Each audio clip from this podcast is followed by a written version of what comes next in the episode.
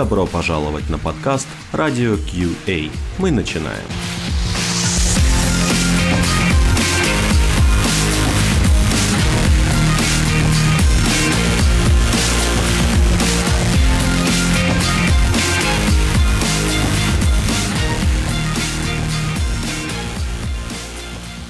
Здравствуйте! Мы начинаем очередной выпуск Радио QA. И э, сегодняшний выпуск у нас будет посвящен прошедшей недавно в Берлине конференции Selenium Conf, э, Selenium Conf на которой был э, я, ведущий сегодняшней программы Алексей Виноградов из Дарманина в качестве, так можно сказать, зрителя. И э, также у нас сегодня в гостях э, другие посетители этой конференции и э, также докладчики. Вот один или два, мы пока еще не знаем. Но давайте мы просто начнем э, с представления гостей. И первый у нас э, гость э, Александр Грицевский из Сталина, э, работает в компании э, Kühne, э, плюс Нагель. Kühne, пардон, пять раз тренировался и все равно забыл. Kühne плюс Нагель. Э, Александр сейчас пару слов о себе расскажет. Э, значит, да, работаю я в компании Kühne плюс Нагель, которую навряд ли кто-то когда-то где-то видел, хотя это вторая по величине компания в мире после DHL по логистике. Ну и в Вот этой замечательной... По логистике. Логистическая компания. По логистике. Не поверите, да. Ага. В нашей компании есть много-много IT-центров. Они очень большие, потому что основная наша работа все-таки связана с софтом. Кроме того, что у нас есть склады, у нас есть софт, и больше у нас ничего нет. Э, Ага. Занимаюсь я в основном с проектами, связанными с доставками ордеров и прочими вещами. И в Quality Assurance, наверное, я уже лет 17. В основном моя деятельность была связана с автоматизацией в различных компаниях, с различным софтом, с различными видами э, всяких разных направлений работы, как банкинг, как CRM-система и т.д. и т.п. Очень большое количество всяких разных. Понятно.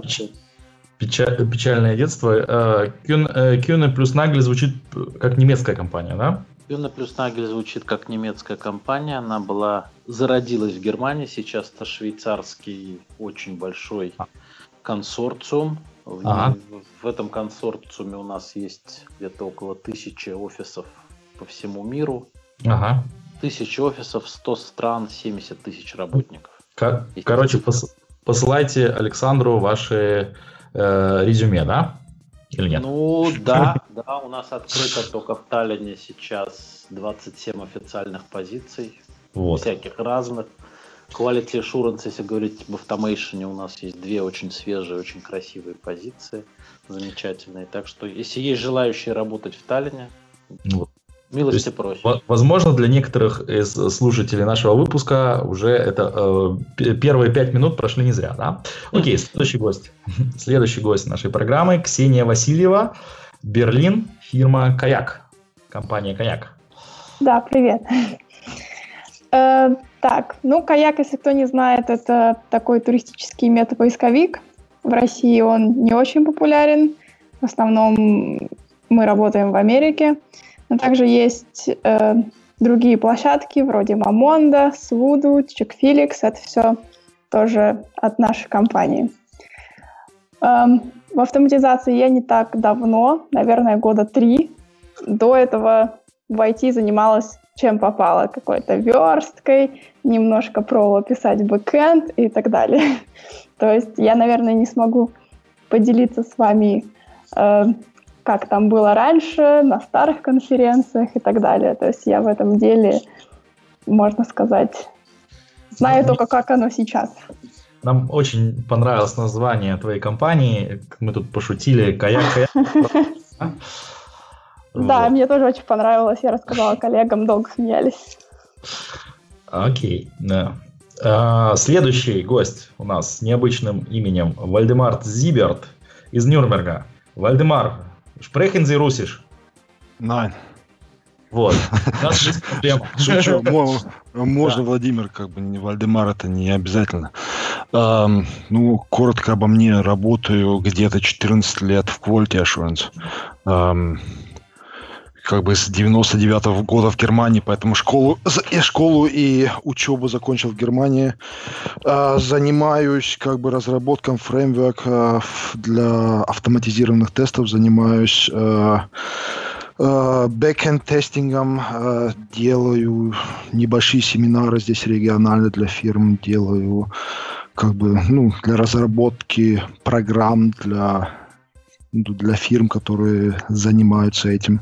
Как бы, хоть ты вписал, что, э, ну, как работаю на GFK, но как бы GFK работаю где-то на 60%.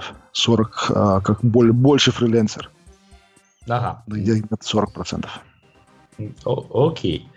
А, значит так, теперь мы переходим к э, спикерам конференции. У нас есть уже один спикер, это Александр Мартюшов, который сейчас уже тоже работает в Берлине. Эм, и, Александр, скажи нам, а, зачем... А, привет. Нет, да. сначала просто расскажи, да, что вообще, кто ты, кто ты такой, что и почему.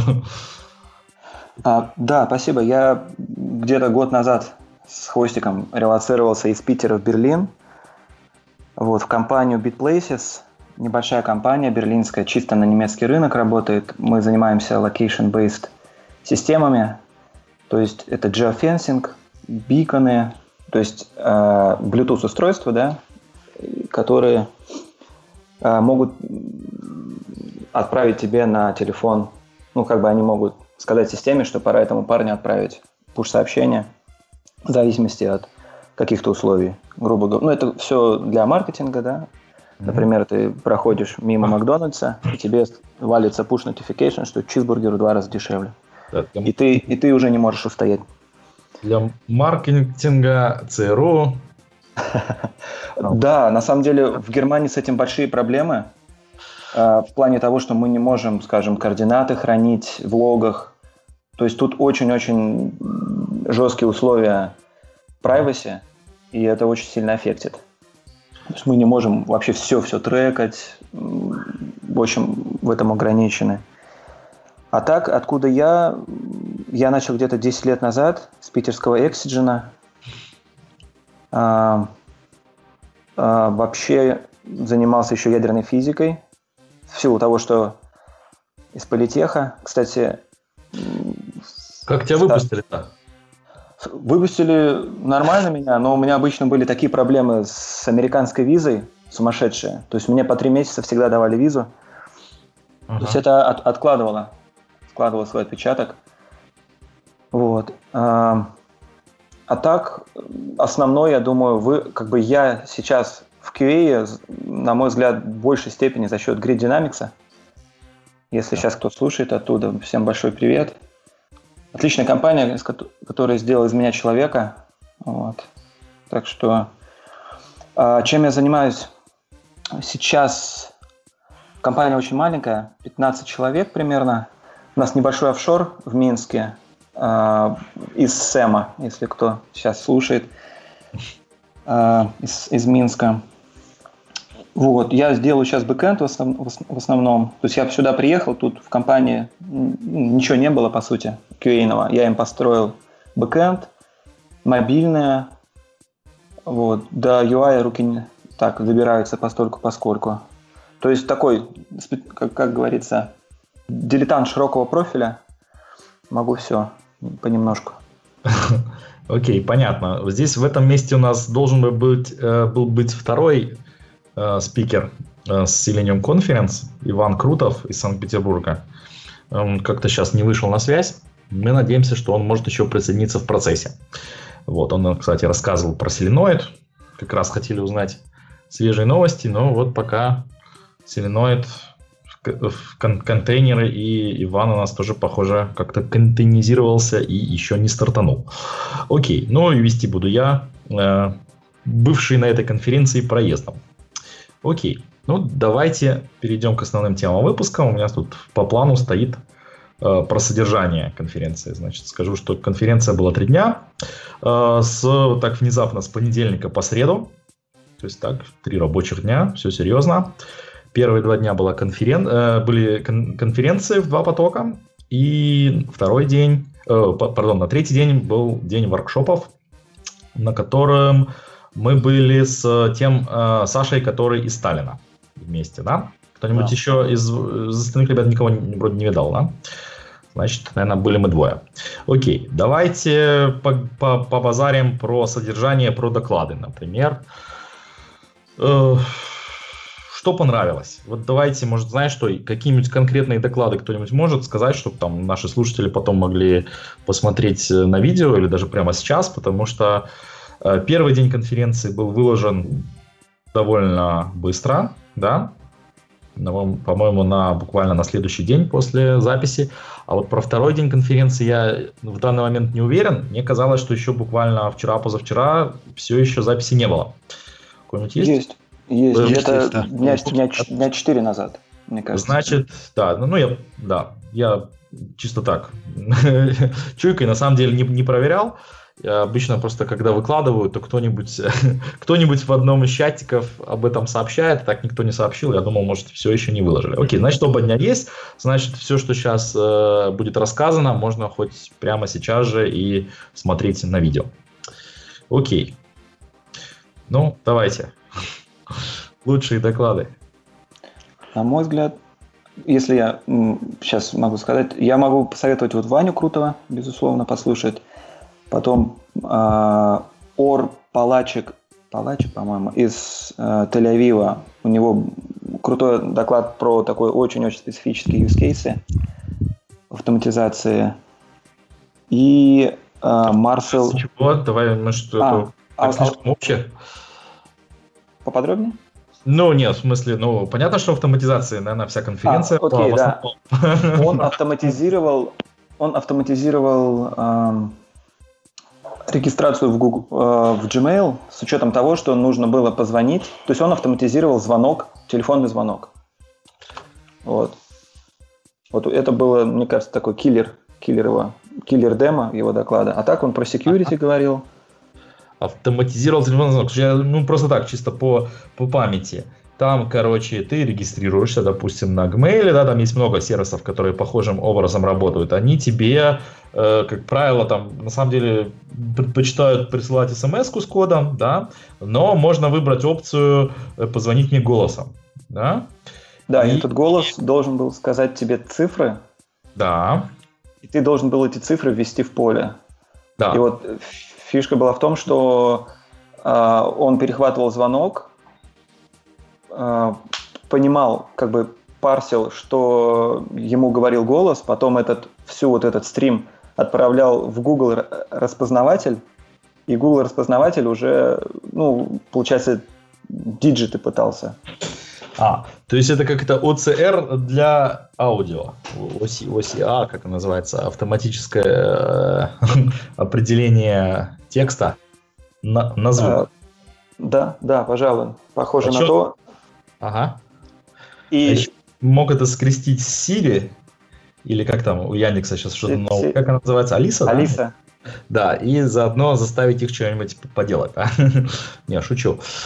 Окей. Э, И он, значит, автоматизировал именно прием э, и обработку вот этого голосового сообщения. Да, потом, ну, собственно, вот эту всю речь он отправлял в Google, в сам же Google, чтобы Google с- этот голос э, распарсил, да, превратил в текст.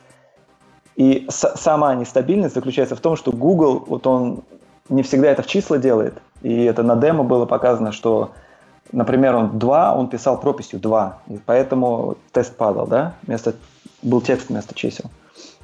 Но потом, когда сработало, это, да, был вообще экстаз в зале, когда все это сработало. Ага. Окей. Так, я сейчас даже открыл... э, Это был в первый или во второй день? Помнишь? Второй, второй день. Во второй день. Во второй день. Во второй... Ор полячек, да? Auto- Да. Automating Multi-Factor Authentication. Мгм. Ага, окей. Понятно. Вот. А. И, Мгм. и я бы третий добавил. Это Марсел Веркерк, Да. Я американец голландского происхождения. performance assertion to standard functional testing. Да. Это такой must-see, мне кажется. Интересное. Ага. Про performance, э, что он там пишет? Performance, UI, ну, performance загрузки страницы и, ну, собственно, continuous тестирование этого. То есть то, что мы, в принципе, обычно, не знаю, я это обычно не рекомендую, по-моему, Баранцев тоже как-то тоже про это говорил, типа смешать, смешивать функциональное тестирование с performance в одном флаконе – под, я... э, как бы у нас такая была мысль, что это в принципе можно сделать, но, наверное, это не нужно делать. Вот. Я... А он как бы показал, как это сделать, да? У него довольно, да, довольно-таки интересная презентация была, потому что он пользуется эм, протоколом V3C Performance от браузера. Ага. Э, ему, ему как бы не нужен, э, ну, ни, никакие дополнительные там инструменты для того, чтобы мерить там перформанс. А он просто в конце теста берет этот протокол, и, ну, когда открылась страница, когда э, закончилась загрузка там э, JPEG файлов или там э, других ресурсов, когда JavaScript закончил работать и так далее. Довольно-таки интересная презентация была, и он также э, представил э, ну, продукт в open source, он как фреймворк представил, э, которым можно, как, которым можно скачивать и можно пользоваться сразу JavaScript, там в Java, э, в Python, кажется, тоже. Ага. Прикольно, получается, я как раз вот, э, вот два... У него два... Э, очень хорошая презентация, очень такой, ну, э, адекватный человек, 25 лет в IT работает, и, ну, как бы он не, не особенно технический, но очень хорошо умеет продавать, как бы очень интересный этот, ну, презентация очень интересная была. Окей, спасибо большое. Да, я как раз был, я смотрю эти оба доклада, я не помнил, я смотрю сейчас, что был на, я был только во второй день и был э, оба раза на, на противоположном треке. Так получилось, но ничего. Теперь знаю, что посмотреть. Окей, я был, э, секундочку добавил про этого э, Марсел, про Марсела. Он, он, то есть он не продажник, да, вот как чтобы не, не, не поняли неправильно, он сам девелопер, то есть он написал этот tool, который сейчас в open source, то есть он, в общем-то, как бы девелопер-инженер. То есть это был не, не, не такой, типа, не, не product placement какой-то. Ну, да. ну да-да, он как это, как э, э он как с фокусом на performance. Uh-huh. Э, а, а, насколько я понял, он работает на GoDaddy на да. фирму, э, которая да. там, ну, занимается хостингом, занимается домен, э, регистрацией и так далее. И так они, а их отдел как бы отвечает за то, чтобы как бы, ну, смотреть, чтобы их страницы, вот эти, как, э, как называется, ну, этот landing page, на которых они продают, чтобы у них соответственная была реакция, чтобы они довольно-таки быстро загружались. Он говорил там до 6 секунд.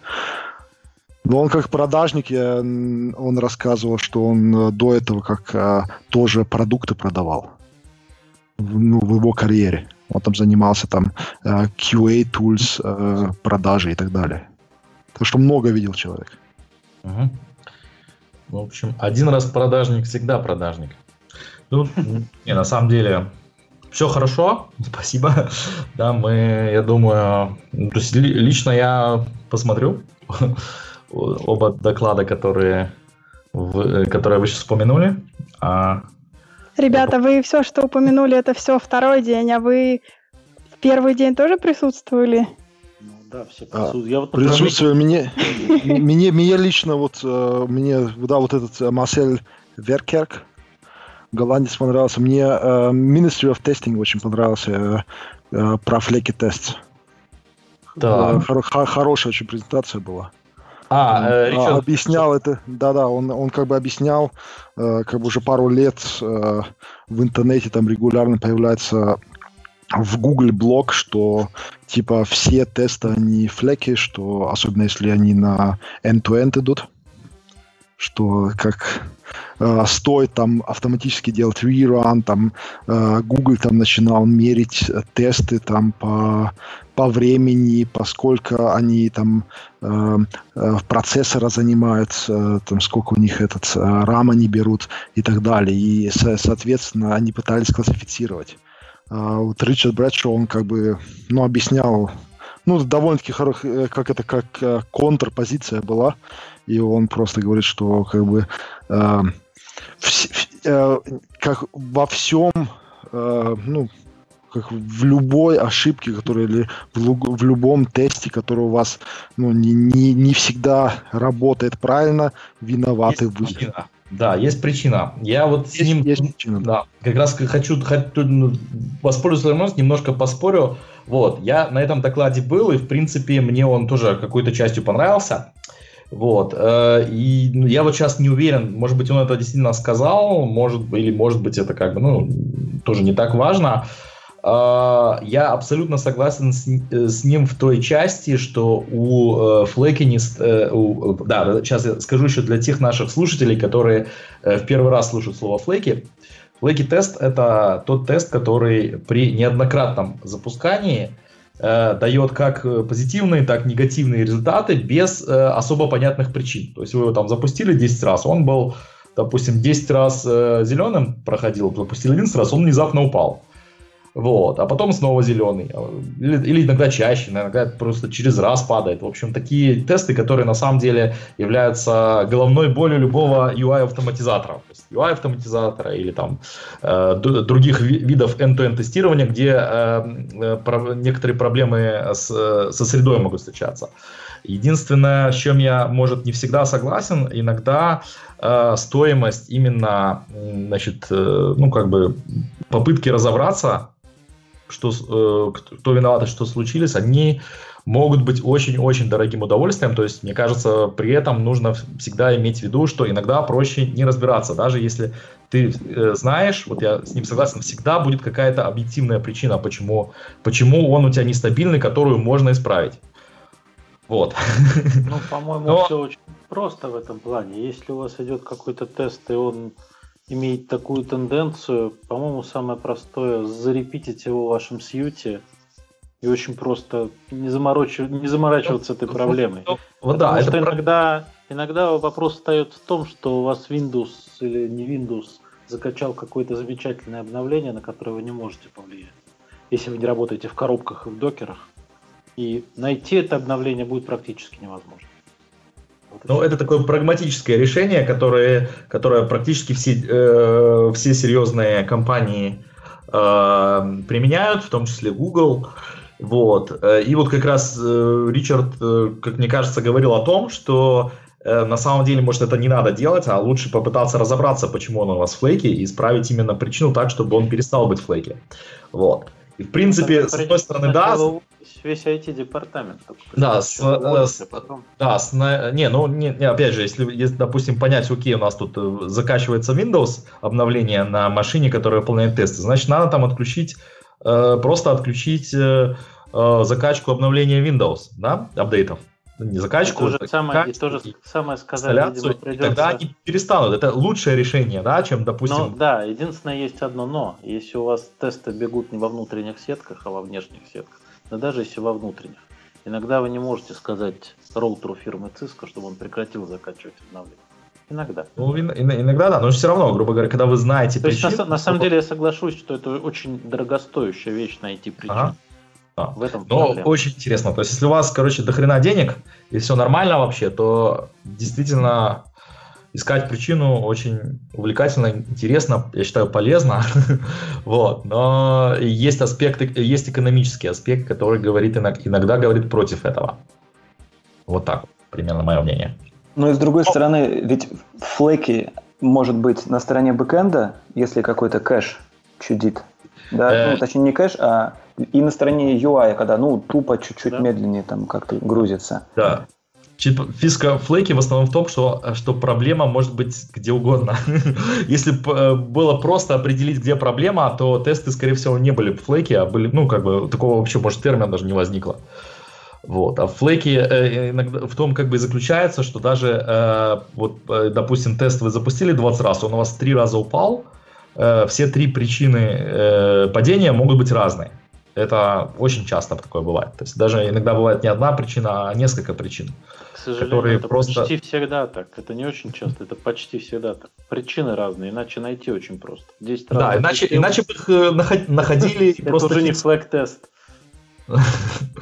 Да, ну, скажем так, учитывая то, что N2N, особенно вот UI-тесты, они проходят через такое большое количество э, как бы слоев, да, там типа сам браузер, где может быть ошибка, э, драйв, веб-драйвер к этому браузеру, в котором может быть ошибка, э, core-сервис э, Selenium, в котором может быть ошибка, э, это самый ваш фр- любимый фреймворк, в котором может быть ошибка, там, ваш тест, в котором может быть ошибка, и плюс еще все, так сказать, э, потенциальные проблемы среды, да, когда у вас там, допустим, тест бегает на виртуальной машине, э, которая делит свое процессорное время и память с другими виртуальными машинами, да, и какой, в один прекрасный момент, например, другие машины тоже поднялись и начали работать, у вас отожрали всю память, и у вас там э, в каком-то месте тест завис на большее количество секунд, чем это обычно происходит.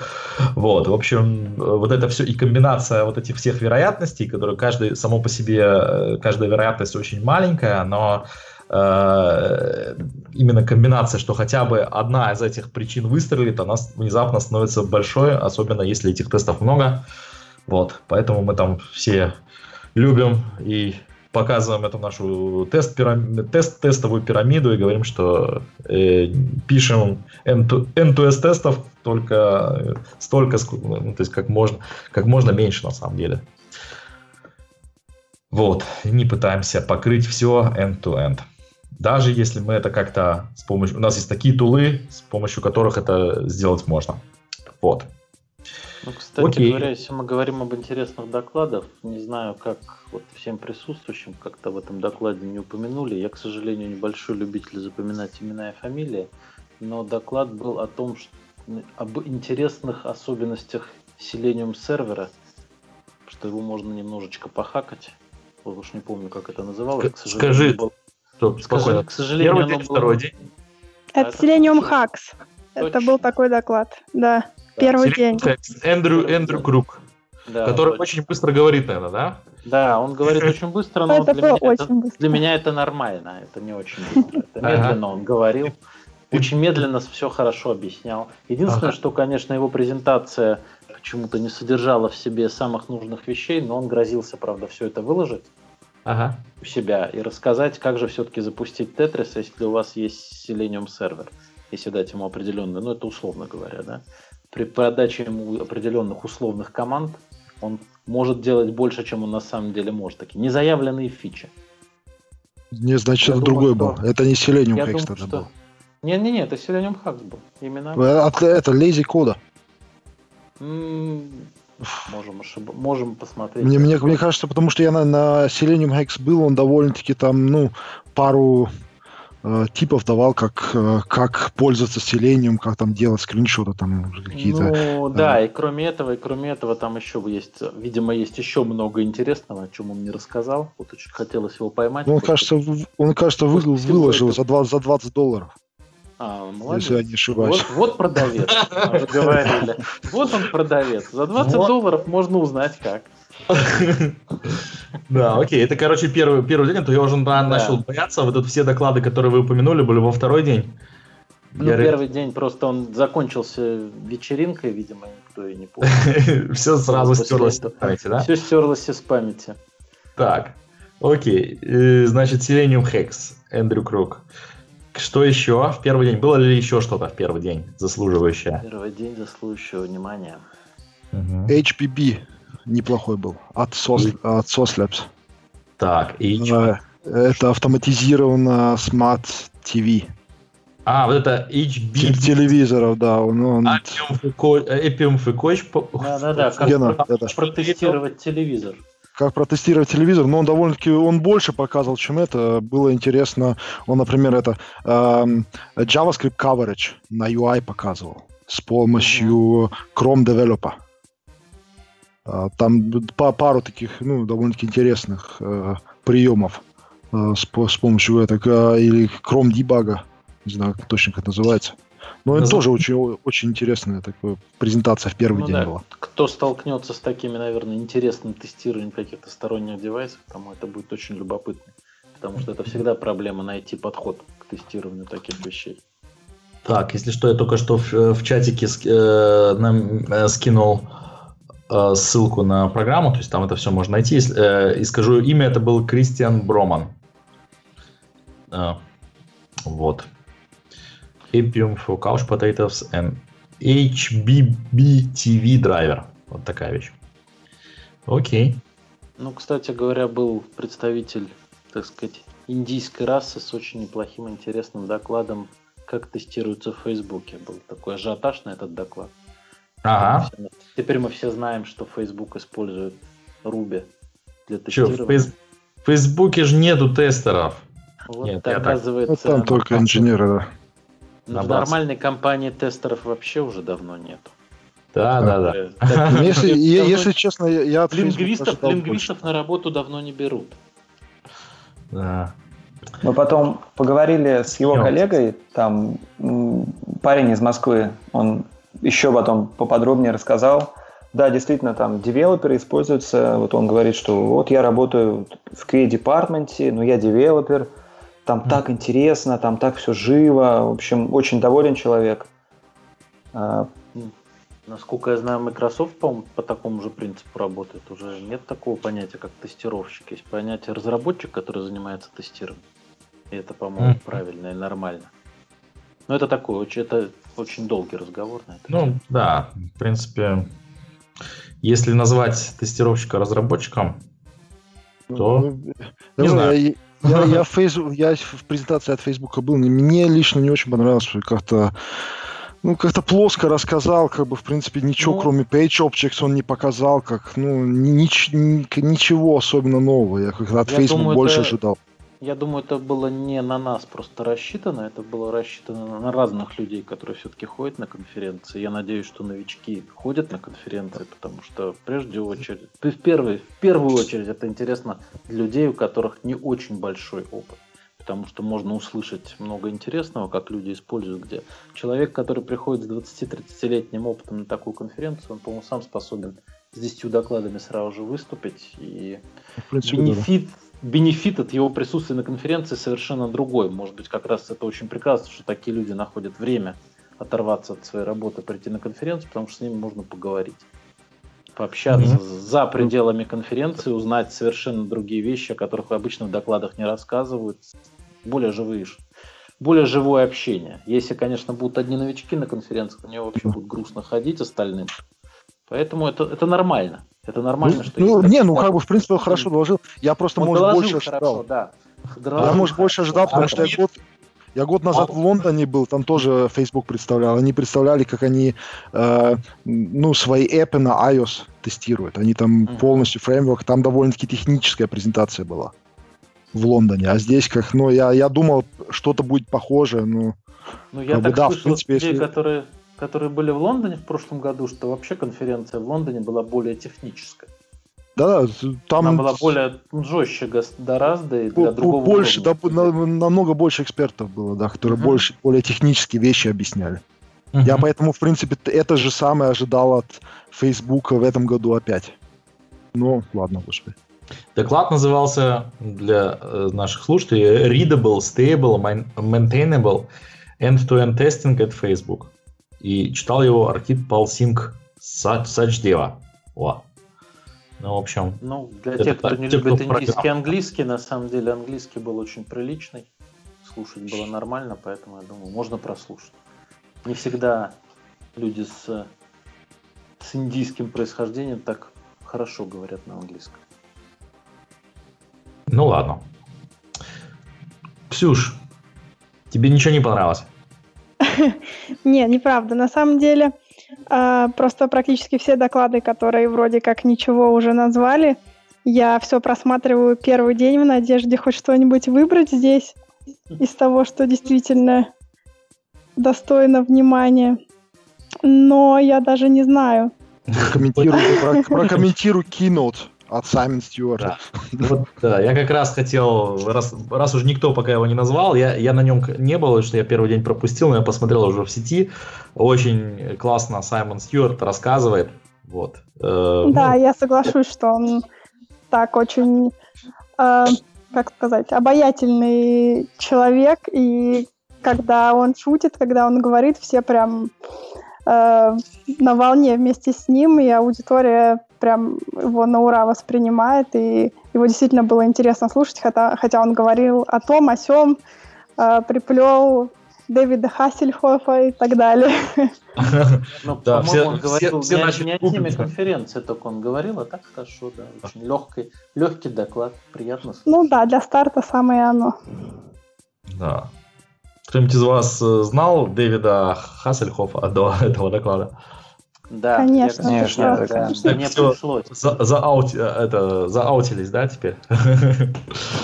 Вот. Ну, по-моему, это как раз было в How I Met Your Mother, он в какой-то серии тоже был, я, я его узнал по фотографии, по-моему. Ну, я вот если бы в детстве не просмотрел почти всего Rider, ага. по финскому телевидению он шел активно, а это было советское время, когда другого интересного и не было. Только из-за этого я знаю, что, как, что такое говорящая машина и все прочее. Это популярный актер, э, такой, молод, я так понимаю, молодежный актер, там, не знаю, 80-х, да, годов? Наверное. Ну, наверное, да. Я думаю, да. Вот. Но, по-моему, очень классно рассказал. То есть это, это было кино, то есть это были вообще общие вещи. То есть там, естественно, ничего не было никакой такой информации, которая там раскрывает э, глаза, наверное. Ну, не знаю, может и была. Он, в частности... Не, ну этот э, бус, бус-фактор прикольный был. Да, ну да, ну он просто просил, да, он, короче, рассказал в двух словах, что, что если, не дай бог, что-то произойдет, ну там, мы, скажем так, не будем сгущать краски, ну, скажем, кому-нибудь задолбает заниматься селениумом на JavaScript, например, да, то э, селениум на JavaScript останется ровно 0 коммитеров. То есть там есть в каких-то местах у них действительно один коммитер, вот, и они как бы таким образом намекали, что ребята активнее помогайте. Ну, то есть понятно, что много pull реквестов от, от отдельных личностей приходит, но когда проект настолько большой и сложный, что им, естественно, хотелось бы иметь кого-то, кто там работает практически постоянно э, э, на этом языке. И, по-моему, по факту оказалось, что у них вот людей, которые регулярно коммитят, там, ну, буквально 10 человек, да? На, это на все языки, на Java, на Ruby. Кажется, 7 было, ну, у которых больше, чем тысячу комитов в год. Ну, да, а, там, следующих, по-моему, тысячу комитов в год там, по вообще ни у кого не было, нет? ну, там, скорее, больше 100 может быть, но не знаю. Ну, 200-300, по-моему, у Леши. Э, мне кажется, и потом резкая там, по-моему, такая дырка, и уже там следующий там по пару комитов. Большая группа, которая там коммитит время от времени что-то. Вот. Эм, э, в общем, вот так. А, еще мне понравилось то, что э, Саймон сказал, что, э, ну, чем он порекомендовал заниматься в Selenium. Он сказал, делайте фреймворки, которые будут более простой API. Он как-то... Мне, мне так показалось, что он признал, что API для... Э, API, API не очень удачный для Selenium получился.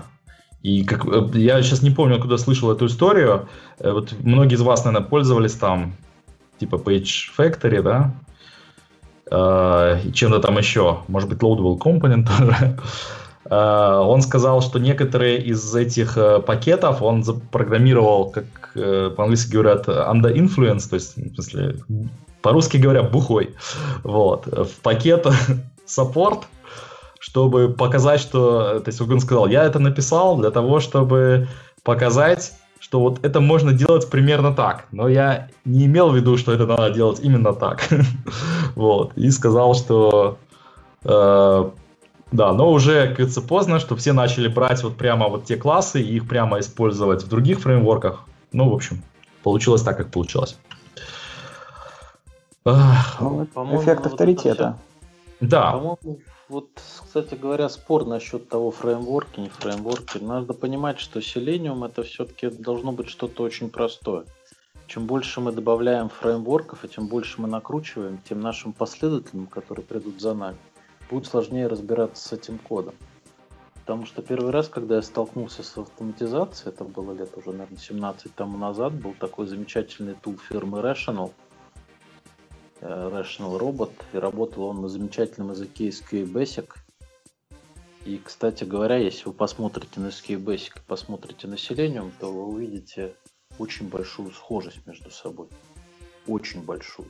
То есть просто такой язык, который был для этого написан.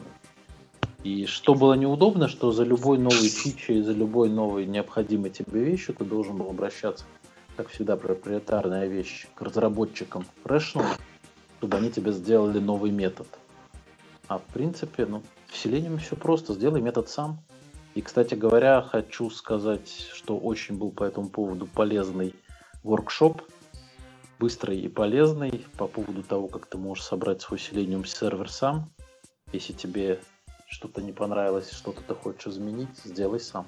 И это, конечно, вот очень приятно. Это, наверное, ради, ради чего я туда на эту всю конференцию сходил, ради того, чтобы понять, как же мне добавить был... мои любимые методы самому прямо это в Selenium был... сервер, а не писать их отдельно. Комита воркшоп или какой это был? Да, да. это был комит воркшоп.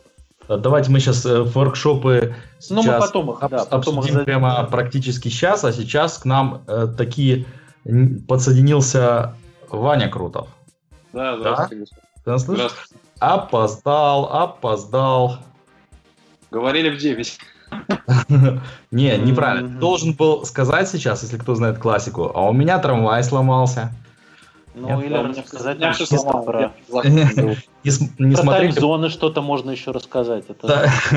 Не смотрели... Каждый, каждый quality специалист знает о таймзонах. Ну, у нас тут в Гатчине вообще таймзона другая, совсем никак. Ну вот, вот, вот, да. А ты сейчас в Гатчине? Ну, я живу там, да, в Гатчине, возле Гатчины. Отлично, отлично. У нас, на самом деле, с Ваней э, такой бингу произошел. Мы познакомились исключительно на конференции, и выяснилось, что мы э, оба учились в Питерском политехе на, в группах, по сути, ну, знаете, такие группы-близнецы. Это ну, такое довольно условное разделение, то есть практически в одной группе учились с двумя годами. И я родом из Гатчины. В общем, ага. совпадение, вот, если я не удивлюсь, еще что-то, если найдется. То есть, похоже, вы оба ходили в университет постольку поскольку, да? Вас вы друг друга не заметили в группах. Понятно. Нет, почему. мне кажется, что вот э, люди общаются только в рамках одного потока, по большому счету. Потому что ну, достаточно. Самодостаточно такая экосистема потока. И, скажем, на год младше, тем более на два года младше, ну, это уже не обращается внимания. Это какая-то там два, ну, отдельные миры просто. Мне Понятно. не очень пригодилось э, вообще мое обучение, судя по тому, чем я занимаюсь сейчас. Вот. Потому что специальность у меня на самом деле высокочастотные антенны и всякое вот такое вот, не связанное совершенно с программированием. Ну, вот и тут Мог бы пойти работать туда, где работает э, Александр Мартюшов из Берлина, который. Вот. Да, да. Там как раз, вот я так понял, что-то... антенны. Да, как раз ему, им там высокочастотных твоих антенн не хватает, вот как, как воздуха практически. Только этого нам еще не хватает.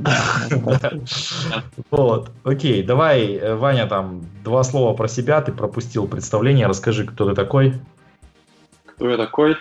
Да. Э, ну, вообще, в данный момент я... Ты Селеной. А, ну, Селеной, но это все, все видели, слышали.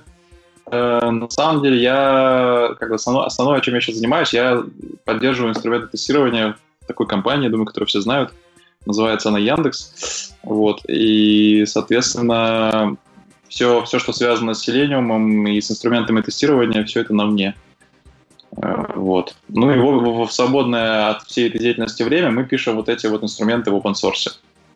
Так что получается, что я как бы и, и, и в основное время рабочее, и в свободное я занимаюсь одним и тем же примерно. Ну. Ага. Окей, понятно. Мы, в принципе, практически только начали и обсуждали просто содержимое конференции именно по докладам. А, если какой у тебя, у тебя был какой-нибудь самый любимый доклад, который тебе понравился, который ты посещал, или ты э, не ходил на другие? Нет, я, я, я ходил, э, я более того, в принципе, посмотрел более-менее все, что э, не ходил, ну, вторую половину конференции, поскольку там было два потока. Ну, из, из полезного, ну, вот для меня все-таки Selenium Conf это была конференция по Selenium, потому что я этим хотелось видеть конференцию по Selenium, потому что я этим в основном занимаюсь. Вот. Ну, в принципе, э, ну, мне, мне было, там было несколько интересных докладов именно по этой части, потому что, ну, про тестирование, там же вторая часть, она была фактически про тестирование, третья часть, она была такая мотивационная. И то, что касается тестирования, для меня довольно далековато, потому что я сам тестированием не очень занимаюсь. То есть я понимаю, какие там проблемы есть, но сам я этим не занимаюсь, я занимаюсь именно инфраструктурой. Ну, это об этом я говорил в докладе. И а мотивационная часть для меня тоже далековато, потому что я, видимо, тоже не знаю этих проблем. Поэтому мне было в основном было более интересно то, что про, про то, чем я занимаюсь. Вот так. Да. Ну и имя. Ну, имя. Был доклад в цифрах, э, я забыл, там выступал такой мальчик такой рассказывал про то, как он там в Амазоне там говорит, они как сказать, уменьшали. Этот, этот мы еще не, не упоминали. Мы тут на самом деле уже упомянули 6.7, то есть я, я тебе, если мы, мы уже упоминали, то я тебя быстро перебью, но кажется, про грид мы... Э, так, тут есть... Э, так, Scalable Selenium Cluster это не он, это другой мальчик, это твой доклад. Это good, cheap and fast, насколько я а. помню. Да, но мне это было интересно просто с, с точки зрения того, Э, ну, во-первых, какие люди велосипеды делают, но это ладно. А второе, с точки зрения того, сколько они, в общем-то, денег готовы тратить, но это названо довольно публичный. 4000 долларов за, только за селениум в месяц, это кажется дофига. Вот. То есть они, э, ну так, значит, доклад назывался, так, мы уже сказали, Good Cheap and Fast, Scaling Your Selenium Grid in the Cloud. Автор Джонатан Констанс. Эм, и, секундочку, ты сказал, что они платят 400 долларов, 4000 долларов в месяц, да? Вроде в месяц, если За? я правильно... Ну, я так За... понимаю, это виртуальные За... машины. За хостинг да, да, да. Ну, написано in the cloud, то есть, наверное, где-то в облаке, то есть не то, что они в сами... Амазоне. В Амазоне. У них... На. Ага. Так вот, вот он рассказывал, что он он и там, наверное, его команда сбросили с 4000 до 270, по-моему, за счет Нет, разных... 1300 минимум там был. Но все равно. В, в, в конце, не знаю, 300, по-моему, осталось в конце. Мне казалось, 270. Ну, как-то все равно дофига, на самом деле. Можно пересмотреть. По-моему, 300. Зависит. Ну, а... вопрос, финансовый на самом деле много или мало. Он очень такой странный в этом плане. Дело в том, что если вы не пользуетесь клаудом чужим, то вы пользуетесь клаудом своим. То есть у себя какие-то держите сервера, где-то что-то делаете. Просто обычно это не countable. Ну, в прежних э, компаниях это countable, но вообще не countable. А здесь как ну, бы, ну, чек, чек напрямую уменьшает счет, который выставляет тебе какая-то... Еще вопрос, фирма. какие они обороты делают приятно. своим софтом? Да. Перебить. Да. Если они делают там типа миллион в месяц оборота софтом, то стоит это 4000 или стоит это 200, это ни, вообще никакой разницы. Кого не, не интересует. Да. точно. Вот. Э, масштаб, то есть это примерно одинаковые числа в данном контексте. Да, это погрешность, примерно одинаковая погрешность. Да. Окей. Ну ладно, непонятно. Написано Amplify Education. Education, то есть какой-то, ну, если это сайт, который работает в области образования, то обычно такие, ну, в смысле, э, там, компания или приложение, то они обычно не имеют очень больших бюджетов, поэтому, наверное, все-таки для них именно 4000 была большой суммой в месяц. Вот, потому что 4000 это как бы один middle э, тестировщик в Харькове, да? Ну так-то я вбросил. 4000 долларов в месяц? Да, я вбросил, но нет, но близко, да, ну там, грубо говоря, один может быть сеньор в Киеве, там плюс-минус столько работодатель на него тратит. Вот. Юниор в Германии, да. Да, да, или юниор, или юниор в Германии. Да, то есть, в принципе, вообще ни о чем. Ну ладно. Э, окей. Э, Ваня, если у тебя вдруг еще есть что-нибудь, то говори. Если ты так на скидку не можешь... Или про что, про доклады? Да, про, про доклады, именно про... Вот был отличный доклад про то-то и то-то. Если мы уже упоминали, я тебя перебью. У меня немножко, я говорю, мне немножко были утомительные доклады про всякую мотивацию, там что-то про okay. э, как там, liberal arts, что-то там такое. Вот это, для меня это очень тяжело такие доклады а, обо всем и ни о чем. Ну, для меня это так воспринимается. Вот. Потому что мне все же больше нравятся технические, ну или какие-то, не знаю, для меня это было очень неконкретно, то, что они говорили. Окей. Ну, Но все там поняли, ну, значит, возможно, я что-то не это самое. Что-то я, видимо, не понимаю в этом. Ага. Это как, это как знаешь, как это, как, как в вине Может. там. все говорят, что крутое вино, ну, значит, ладно, значит, значит крутое, наверное. Ага. Ну, хорошо. А из технических что-нибудь э, хорошее еще, кроме э, велосипедов?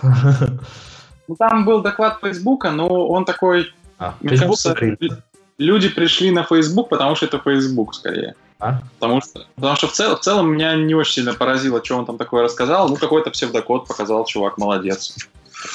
Вот. Окей. Ну, в общем, угу. сложно, сложно сказать, что меня там прям сильно поразило. Ну, наверное, что-то поразило, не знаю. Так что сходу не вспомнить, что меня там поразило. Угу. А, окей. А, ну, я тогда еще последним заключительным словом а, про э, первый кинот во второй день. The Digital Divide and Test Automation а, от Катрины Клоки из Новой Зеландии. Вот, он так довольно медленно начинался, но потом э, стал, ну, так, она показала довольно интересную вещь. Тоже оно как раз было на смеси между мотивационной и там в целом по тестированию, наверное, поэтому наверняка Ваня не, не впечатлился, да? Вот, но... Ну, немножко спал на нем. вот. А, ну да, вначале оно как-то было усыпляющее, но потом оно показало довольно такую прикольную вещь. Она там разделила, э, как называется, нарисовала там, сколько было примерно, 6 ячеек или как-то? 6, по-моему, да. Как 6, 6, да, ячеек. на квадранты. Вообще у, э, дико, услож... у дико усложнило, обычно же, знаете, там это вен-диаграмма, там два круга, хренак-хренак, ну, или да. три, да, или три Ну, три круга. обычно. Три. А, ну, кстати, это, как раз это было три круга, только... А она... это, это вен-диаграмма и была. Да, она на самом деле это и было три круга, только она их там немножко по-другому трансформировала, вот, и набрала там типичных ролей, эм, типа автом, э, в скраме там, да, там проект оунер, там, мен, там менеджер, ну так, дополнительно.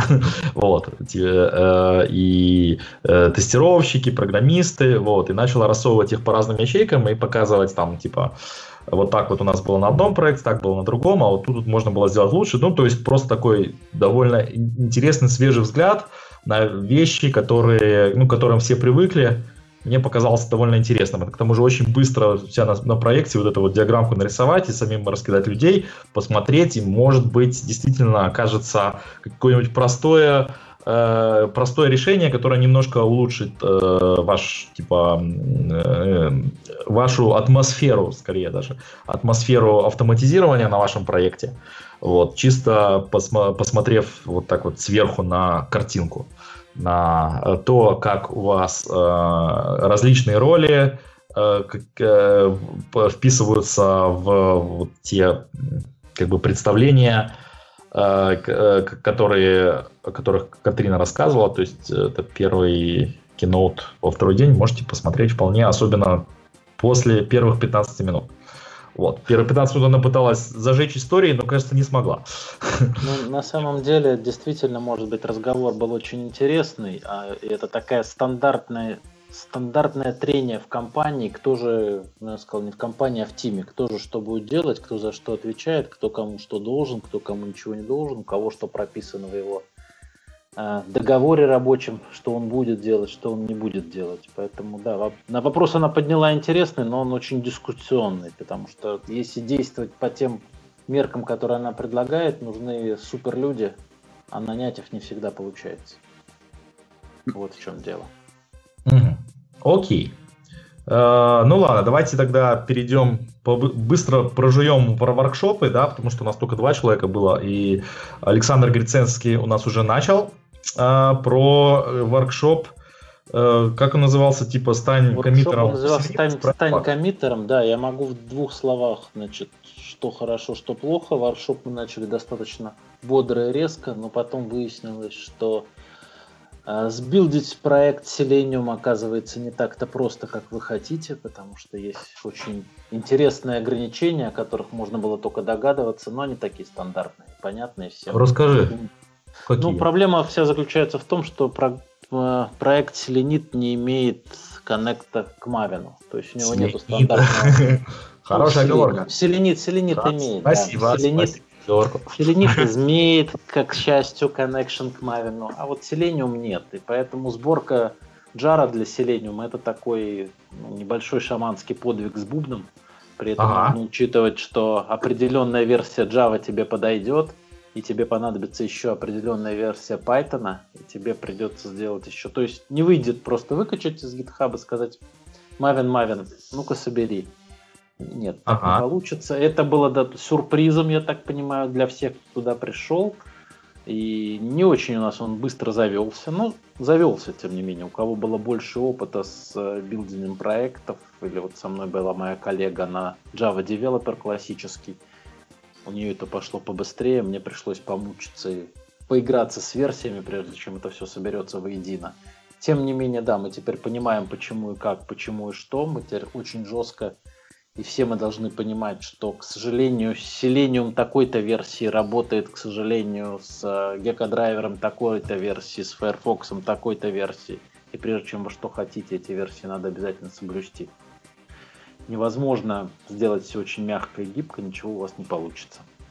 Но это такой основной, основной выхлоп, который я получил из этого. Теперь придется зачитывать документацию для, каждой, для каждого изменения, которое мне необходимо понимать, что ну, только такой, это только такое, это такое, это все очень жестко. У них же это же вот вся система сборки, это же наследие Facebook, если я правильно понимаю, там же баг используется внутри. А, вся система сборки используется, я уж не знаю, что внутри для меня это было как бы. Баг, там баг. Через, через Go, через Go писать, собери мне вот это, это для, было для меня неожиданностью, конечно. Но... Они... Поменяли тогда уже? М? А мне кажется, поменяли. Мне кажется, раньше там этот был Ruby Rake, но я сейчас не поклянусь. А, Ruby нет, не-не-не, там используется, я так понимаю, что-то от Java, что, что-то от Python. Я думаю, там сборка идет на самом деле, судя по всему, скрип, скриптовая сборка, но я не стал вникать в это полностью, решил это оставить себе на вкусное, на домашнее задание. Вникнуть, разобраться, я, я... как идет сборка проекта. Или прочитать, я думаю, об этом где-то подробнейшим образом написано. Я собирал Selenium полностью uh-huh. исходник. Там надо было. Там э, э, затянуто, затянут инструмент сборки open source от Facebook, он называется баг. Везде там эти ну, баг-файлы. Да. Да, и вот. И основная его проблема в том, что там э, внутрь прямо репозитория с исходниками заложены все библиотеки, от которых он зависит. Да, Прям да, да, да, так и есть. Конкретные абсолютно, ты не можешь. И, и ребята, мы, конечно, вопрос был у всех одинаковый. Почему? И почему было очень простым, что даже используя одну и ту же, одну и ту же версию библиотеки с Мавина, ты не можешь стопроцентно быть гарантирован, что джар, который ты соберешь, будет точно таким же. Ну, на самом деле, мне кажется, что причина по большей части не только в этом, а в том, что поскольку все это тянется из Фейсбука, то ну, у них, э, как известно, внутри используется единый репозиторий. Типа все, все, все зависимости, все должно лежать в одном репозитории кода. И вот я подозреваю, что это связано только с этим. Ну, это, нет, это, это может быть и правильно, но вот как показывает мой опыт богатый, да, действительно, если ты даже используешь Maven как репозиторий для сборки твоих проектов и jar файлов все затягиваешь оттуда, даже используя свой родной Nexus, и даже выставлено на родном Nexus, загрузив определенные версии определенных дистрибьюторов, потом выясняется, что эти дистрибьюторы внутри имеют другие версии, которые они тоже подкачивают, и Сборка от сборки может отличаться. А в нашем Quality Assurance мире получается, что должен проверять каждую сборку опять отдельно и заново, что затратно. Но это так, тоже большой разговор. Да. В общем, как на той картинке, да, нельзя вот просто взять и собрать. Просто, да, к сожалению, вот просто нельзя. Хотелось бы одной кнопкой просто. Может быть, просто надо доработать проект, положить один, не знаю, один бат, бат файл, один SH файл, который все это вкрутить внутрь, я думаю, это небольшая работа, и это будет все собираться нажатием одной кнопки, но не знаю. Мне кажется, им рук, рук не хватает просто это все делать. Да-да-да, ребята об этом и сказали, что физически они бы с удовольствием выполнили все запросы всего мира и сделали бы все это красиво и удобно, но, к сожалению, при таком маленьком количестве комитеров практически невозможно это держать все вместе. Угу. Когда-то, видимо, в версии 5 3.8 все это произойдет. Но пока 3.6 еще пока нет. Угу. А я был на, на другом воркшопе. Я попал помогать на воркшоп про грид, про Selenium Grid. Вот. И могу сказать, что там вышел небольшой, ну, тоже не знаю, может, это так действительно было запланировано, но э, мне кажется, получилось не совсем как задумывали авторы воркшопа. Значит, сначала все было довольно просто, мы там начали э, запускать именно сам грид, вот, и я был э, как бы там третьим ассистентом и помогал тем ребятам, которые совсем тормозили, вот, а потом э, где-то после первого перерыва э, авторы воркшопа, как называется, ведущие воркшопа предложили всем взять докер и э, чтобы вот современный, да, и просто взять там, ну и запустить то, что они заранее подготовили. Вот, и вот это просто взять и опустить, э, просто взяло и почти ни у кого не запустилось с, э, налета. То есть выяснилось, что, во-первых, докер очень как-то, значит, странно работает с нек... ну, то есть немножко там пара... различия были между Windows и, и Mac. Вот, то есть э, там на каких-то Windows он, по-моему, вообще оказалось, что не запускается. То есть эту информацию, ну, то есть, по сути дела, меня попросил, ну, как бы я сам, вернее, напросился на то, чтобы помогать на воркшоп. Ну, я спросил, типа, не надо ли мне там что-нибудь заранее подготовиться. А мне сказали, нет, все нормально, приходи, просто там на месте уже разберемся. Вот, поэтому для меня все то же содержание воркшопа было сюрпризом. И э, в общем, когда начали устанавливать докер, это для меня, в общем, многие вещи тоже как бы были абсолютно новыми, поэтому я там сам активно гуглил, пытался понять, почему у них там не запускается э, докер под виндой. Оказалось, что там типа не каждая версия винды э, ну, поддерживает докер, там только Enterprise, докер, э, ну, Windows 10 это я как бы знал, Windows 10 надо и поддерживать только Enterprise и Professional, ну, короче, такие платные версии, то есть не у ну, всех на это сам, было. На самом деле семерка тоже все поддерживает, но только опять да? же Enterprise и Professional. А, ну, да, что да. все очень просто. Тебе нужен доступ ко всем ресурсам машины. А если он ограничен, ты не сможешь ничего запустить. Да, я слышал, Правда, мой, мой опыт с докером подсказывает то же самое, что говоришь и ты. Абсолютно ту же вещь. Он у меня а... небольшой, и сколько раз я не пробовал, это все но... заканчивалось очень плачевно. Но это оказалось еще не все. Оказалось, что э, вот э, какие-то были раз, э, какая-то были разница и проблемы у людей, которые установили докер заранее. вот, похоже, там, э, ну, люди, которые делали презентацию, они Э, как бы установили свежий докер, проверили, у них все работало. У меня тоже практически с первого раза запустилось. У меня там была какая-то проблема на моем конфе, но какой-то, можно сказать, что действительно она была именно специфическая для... А, ну да, я, я не заметил, что докер еще нужно стартовать. Вот, пока докер сам не стартовал, у меня тоже это что-то не получалось. Вот, но в результате завелось. А у э, людей, которые установили докер, может быть, там месяцем другим раньше, почему-то э, не завелось, потому что там, ну, какие-то, похоже, поменялись какие-то форматы. Э, в общем, network сеттингсов, и, в общем, не всегда э, из контейнера можно было достучаться до приложения в другом контейнере без каких-то изменений э, именно самого контейнера. И, в общем, там порядка двух или трех часов ушло на то, что человек, э, один из э, э, ведущих э, воркшопа подходил и помогал э, людям завести вот этот вот докер. То есть то, что планировалось для того, чтобы все было просто и одинаково, как раз стало самой большой проблемой. Вот. Поэтому мне показалось, что воркшоп оказался в данном случае не очень удачным. Вот. Разные версии докера существуют, под разные версии Windows, которые работают. Плюс там баги есть везде. Мы даже на свежих версиях находили. Да, Окей. Ну ладно, ну так еще общие данные на воркшопах было практически на всех, по-моему, больше 30 человек. То есть это был хардкор, особенно для там, где было не так много, ну то есть у нас было три, чело, э, три человека, в основном было, по-моему, по два, может где-то даже один был, да, из э, ведущих. Да, я, кстати, да, могу добавить, у меня коллеги ходили на воркшоп, который Getting Started, там было то ли 30, то ли больше человек. И был один несчастный ведущий, который столкнулся с тем, что часть группы не выполнила инструкции, которые должны были быть выполнены до воркшопа по настройке системы. И, соответственно, куча времени потратилась на то, что один ведущий ходил от человека к человеку и помогал настраивать environment, потому что сразу понятно, что люди начинающие пришли, и сами они не очень-то понимают, что им и как сделать. Вот, и людям было очень обидно, что столько времени было потеряно на это. А ну, это да, вообще нормально, что столько людей?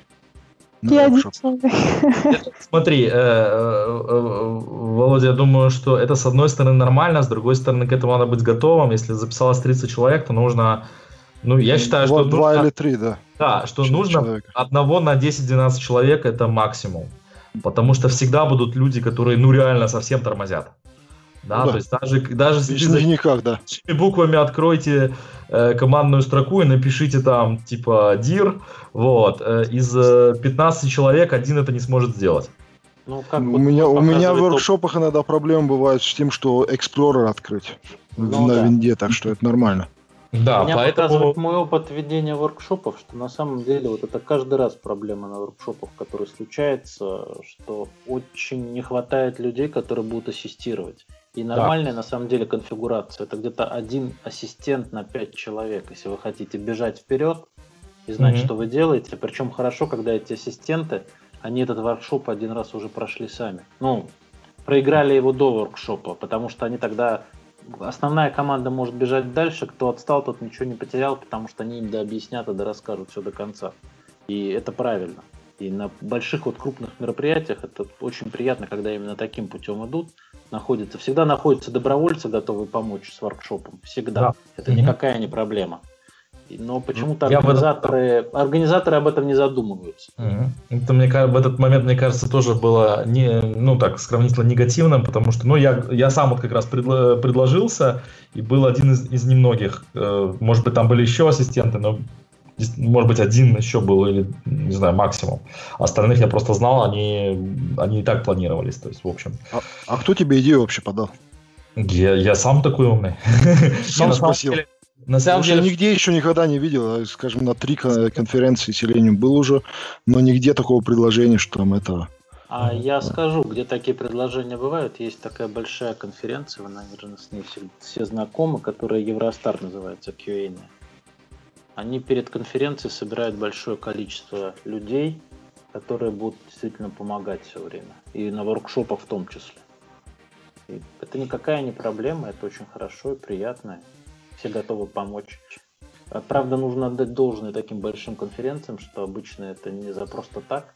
Обычно всегда есть какие-то плюшки, которые тебе за это Нет, ну я, то есть, э, пошел э, как добровольцем в обмен на бесплатный как бы билет. Ну вот, скажем, вот, да, вот он, один из он, прекрасных он, вариантов. Он, он стоит, он стоил, по-моему, 400, да, сколько там, 450 плюс воркшопы дополнительно, а, от 450 там да?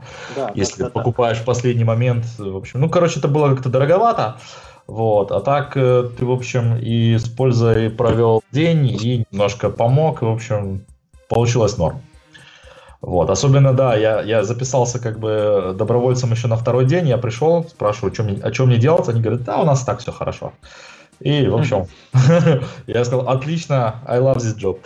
Вот, в общем, готов повторить свой. Не, ну на больших конференциях, когда собирается много народу, такие добро... добровольцы, которые не просто добровольцы тебя рассадят по местам, а в техническом плане, кто тебе может помочь, тоже очень ну, важно. Ну да, на воркшопе я, я, я в принципе пригодился, я хотя бы ту часть, которую мог, помог, ну и с докерами тоже в принципе, как мог помогать, но вот как раз не было того, что ты сказал, я в первый раз видел этот воркшоп, Поэтому... Да, да, ну в этом проблема каждый раз, что приходишь, а воркшоп новый, ты о нем ничего не знал. Хорошо, если ты такой смартный. Ты по названию воркшопа можешь определить, что же на нем будет. Ну, да. по аннотации, что, что предложат. Но, кстати говоря, вот проблема с, с версиями, да, вот о чем ты говоришь, она была у нас на воркшопе тоже связана с комитом, но на самом деле она была по невнимательности всех нас, кто на воркшоп пришел, кто не прочитал инструкцию и вовремя не установил те версии SDK те версии Python, которые необходимы. Для всех оказалось вдруг это как. Ну и для меня тоже сюрпризом. Почему нужна вот именно 144 версия SDK, почему другой как-то все не работает. Ну вот. Угу. Факт остается фактом, и люди еще невнимательно к вопросу подходят.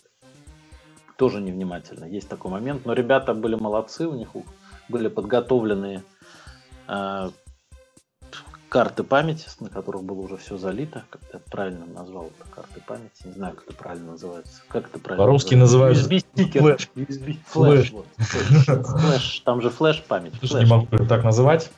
Да, ну вот флешки, да, у ребят было на флешках все подготовлено, что они, наверное, не доделали, никак не думали об этом, что все мы окажемся такими, так проигнорируем их напоминания. Туда же на флешку можно было добавить и весь проект, и вообще бы тогда все было бы изумительно быстро. И, и туда же докеры, туда же Windows и все. Да, и вообще тогда никому... И, все. и, и пиво, и... Это и самое. пиво, да, и это было бы вообще прекрасно. Не, ну, на самом деле тоже вопрос к организаторам может быть, да, имеет смысл готовая виртуальная машина, на которой уже все подготовлено и сделано. Все, что остается, включить, э, не знаю. Ну, сейчас виртуальные Бор... машины не модно. Ну, не модно, значит... Сейчас докеры, а, докеры. Докеры, хорошо. Называйте это как хотите. Назовем это по старинке виртуальной машины, на которой уже все есть. Ты включаешься, работаешь и просто выполняешь то, что интересно уже, а не занимаешься инсталляциями. Окей. Ну ладно, давайте э, самое еще коротенько сравнение. Следующий пункт сравнение с другими ивентами. Давайте из тех, кто был на российских и прочих конференциях. Вот как вам зарубежный зарубежный э, ивент по сравнению с, например, отечественными российскими? Ну что мы называем отечественными российскими? Мы говорим о каком-нибудь российском э, есть Склад, Дейс, Гейзенбак, там кто где был, там, может, какие-нибудь Джугруговские, там, если кто больше по девелоперским был из, из ребят. Же Киев есть, киевские всякие там. Ага. Селениум, как он, Селениум Камп, да, он там называется? Селениум Камп. То, что Коля делает. Угу. Вот я докладывался на SQL Days в 2013 году. Вот. Меня тогда Леша Лянгузов менторил. Вот. И на самом деле, э, когда я захотел, ну. Э, захотел говорить на этой конференции, я подал заявку, ну, собственно, через Лешу. Вот, это там, организатор. И мы с ним там тренировали доклад, он мне рекомендовал, как, что. А в этом случае для меня было немножко удивительно, что я увидел конференцию, понял, что могу что-то рассказать, составил абстракт и отправил. Прошло время, и ну, мне сказали, да, окей, приходи. И, то есть не было никакого вот вообще фильтра, никаких. То есть я еще на, ну, заранее там до конференции спросил, а вообще существуют варианты, что вот вы приняли человека, а он вам потом слайды за пять дней показывает, а там невероятно, ну там просто чушь. Там это вообще нельзя показывать. И они говорят, что нет, такого не было, что самосознание, оно, ну, как бы вот их, их, ну, как бы гарантии нету, получается, никакой. Было, но никто не заметил. Ну, кстати говоря, я сказал бы то же самое про Евростар. То есть, да? Все а так. Кто, кто, был, кто был на, на Евростар, это сейчас Ваня? Не, я не был. А, э, это был Грице, Гри, Александр Грицевский, да? Да, да. А ну, ты... все так вот, все. Но я скажу так, Евростар, она конференция более организована. А ты докладывался? Нет, я не докладывался. А, так, а, ты, а ты откуда знаешь, что там так же? Ну, я потому что имел, а, имел возможность подать на доклад. К сожалению, мой доклад был неинтересен. Но система абсолютно точно такая же. А, ну... Я просто с организаторами, а после этого мы провели, так сказать, поговорили, что они хотят, что они не хотят. У них такая Нет, а вот у меня как, как раз этот вопрос у меня вот я наконец его отложил, но давайте, раз уж мы начали, то договорим. А, а, Ваня, у тебя то же самое было, да? То есть после того, как тебя взяли, с тобой больше не разговаривали? Ну, а? фактически, они, они, да, они одобрили доклад посмотреть, да. Потом э, мне там, ну, постоянно связывались эти организаторы, там, типа, всякие билеты гостиницы, но это ладно, это все, да, это все формалистика. Угу. И это понятно, что они это сделают. А я, я у них спросил, а вообще там, ну, мне кому-нибудь заслать предварительную версию доклада, там, еще что-нибудь, чтобы вы посмотрели, потому что я вот ездил в Киев до этого, в конце сентября, и там мы сразу договорились, что я им там в такие-то сроки присылаю слайды, в такие-то сроки присылаю там э, ну, предварительную версию там, презентации, я им записывал видео и так далее. Ну, то есть они были в курсе, в принципе, в течение всего времени, что, мы, что я это все готовил, что там происходит. А здесь я реально приехал, я э, за, за, не знаю, за два дня до своего доклада заслал им итоговые слайды и все. И после этого я выступал. То есть фактически я мог вообще все что угодно на слайдах нарисовать. И более того, они мне сказали, что э, эти слайды были нужны в основном для того, чтобы вот эти челы, которые стенографировали, чтобы они просто поняли, какие будут примерно термины в докладе, и все. Uh-huh. А по большому счету такое ощущение, что реально вообще все, что хочешь, то и говори. Ну, мне это немножко странно. Мне больше нравится, когда, э, как сказать, организаторы больше тебя прессуют на эту тему. Вот. Но это моя личная такое. А есть люди, кому наоборот не нравится. Но мне нравится, когда все Приходи на Газипак. Ну, да-да-да. Я, кажется. Да, прессуют, это, это правильно, наверное. Это, наверное, правильно, потому что мало того, что организаторы обычно устраивают предпрогоны, приличные организаторы, они ну, еще и потом очень внимательно думают, как же после окон- окончательных предпрогонов распределить по трекам людей, чтобы не получилось так, что в треках абсолютно какие-то разные люди, непонятно о чем рассказывают, начинается об одном, заканчивается о другом. Если этого не сделано, ну вот иногда такое мешанина и получается, как в этот раз. Вот. На Гизенбаге они не прессуют. Это Джугру, они как раз прессуют довольно сильно. И а вот... я, я знаю более того, что сейчас в декабре будет, э, вот уже даже вывесили программу, там будет доклад про то же самое, что я рассказывал, но совершенно другого человека, который просто сам вызвался, такой Павел Сенин. Он вызвался сам сделать доклад, и он мне прямо ну, вопросы всякие задавал, и в том числе писал, что да, меня там довольно сильно, в общем, прессуют на тему, как подготовиться. Ну и в конференциях SQL Days там тоже очень серьезно к этому относятся. Ну да, но Джук прессует еще более серьезно, чем SQL Days. Я был и там, и там.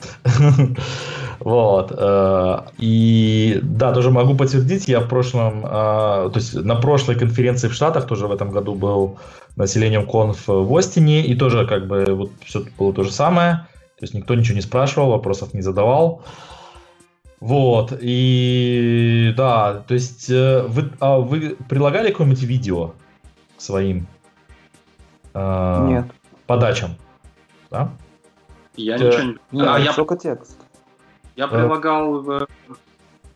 У меня не было записанного э, англоязычного видео. Я им, по-моему, присылал. У меня было русскоязычное какое-то записано старое, там, несколько лет назад. И, ну, по-моему, это было достаточно. Ага. А, ну, я, просто... еще, да?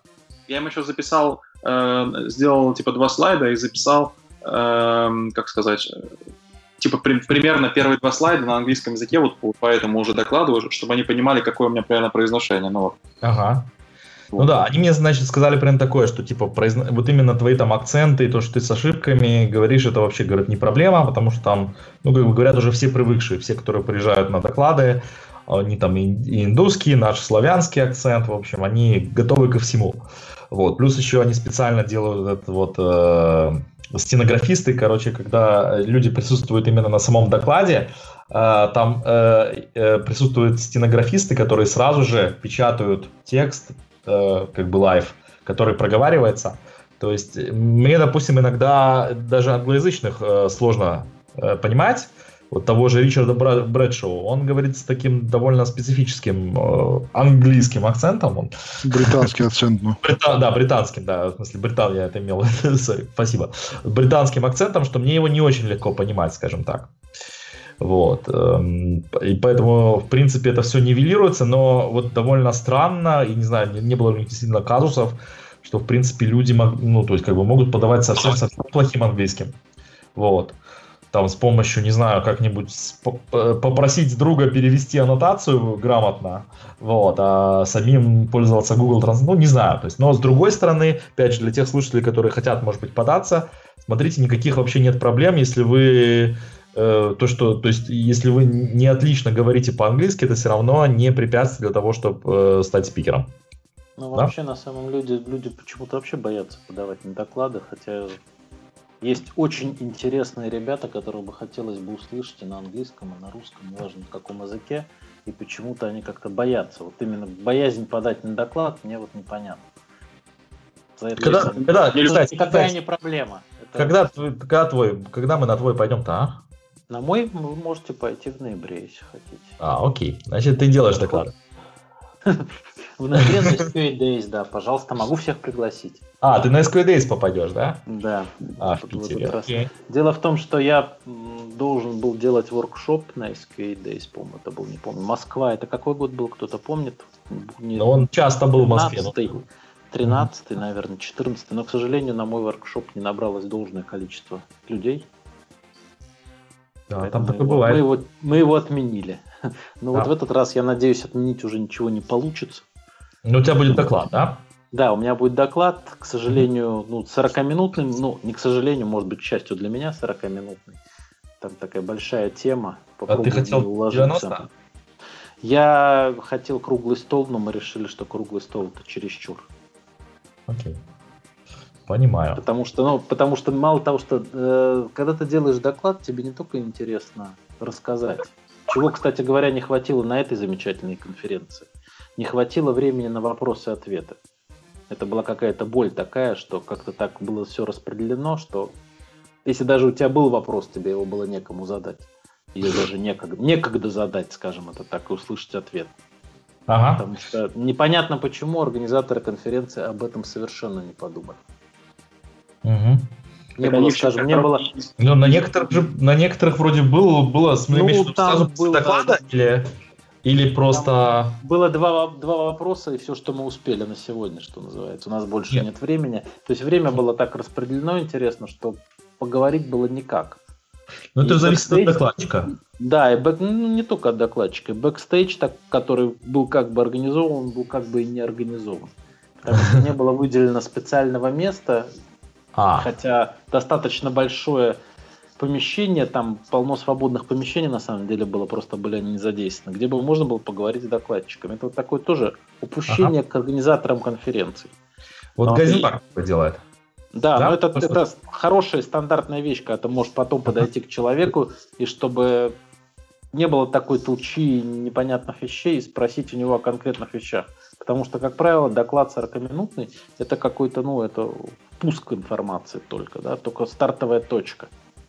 И Любой очень доклад. много чего бы, и очень много чего. Иногда бывают такие доклады, я на таких присутствовал, которые люди выкладываются на всю катушку, очень интересно слушать, очень все понятно, а если уж ты потом взял еще и аннотацию к этому докладу, а вернее, это уже обычно слайды, ты можешь просто это применять у себя. Но это исключение из правил, конечно, это не правило.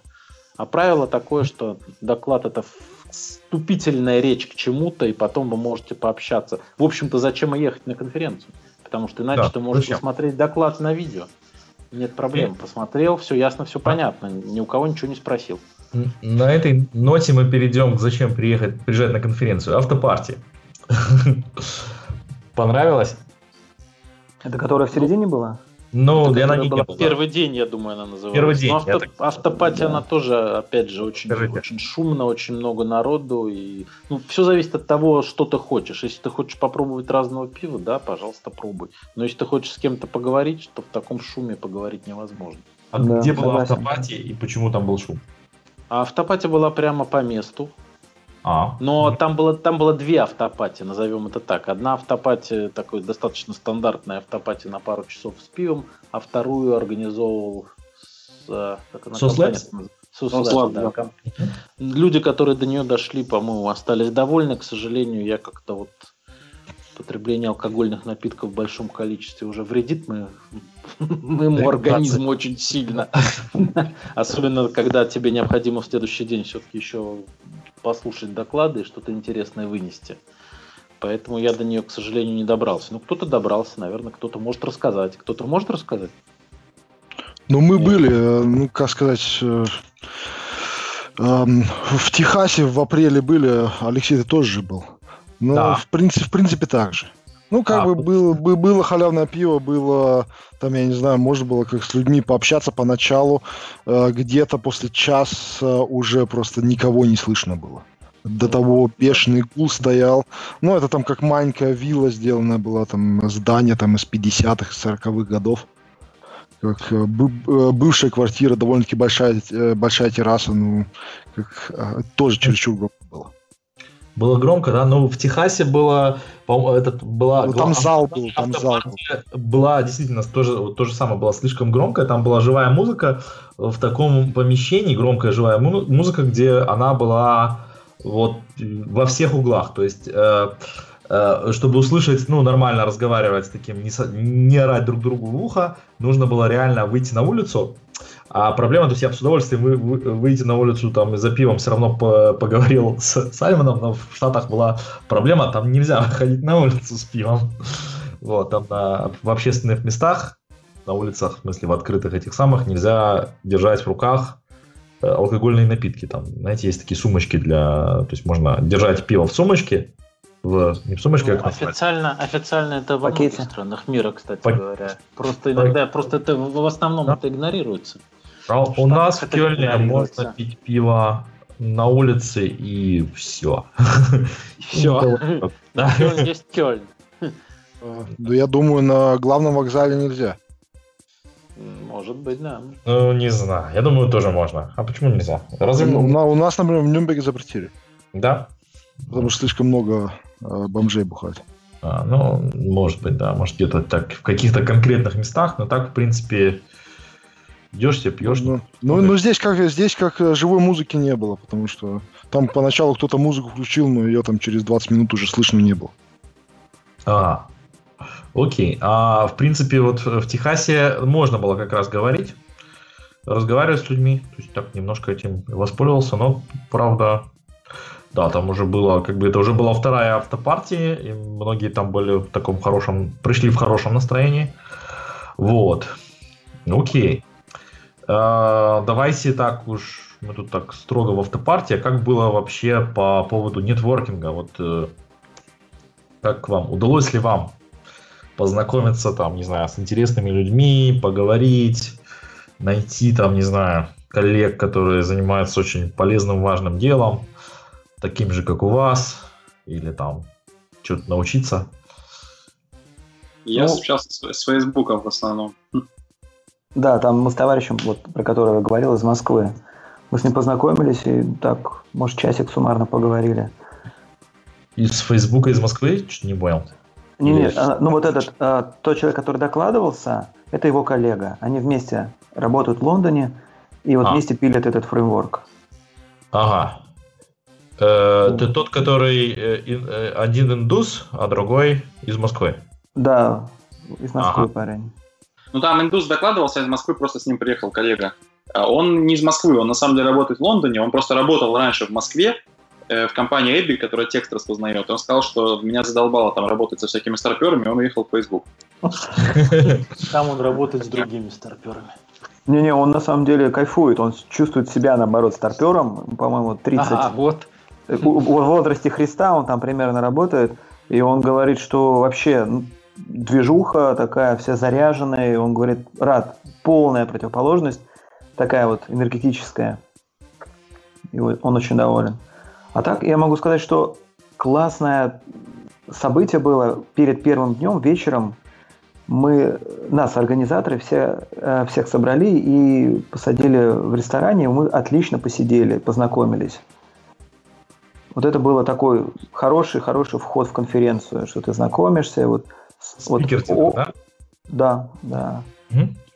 А, вот это мне очень понравилось. На, на, SQA, на SQA Days такого не было, насколько я помню, в тот да, год. Ну, там так не бывает обычно. На, Дж, на джукруговских, э, да, на SQA Days такого нету. На джукруговских такое есть, кажется. То есть, ну, по крайней мере, на Газенбаге такое есть. Так что все, кто...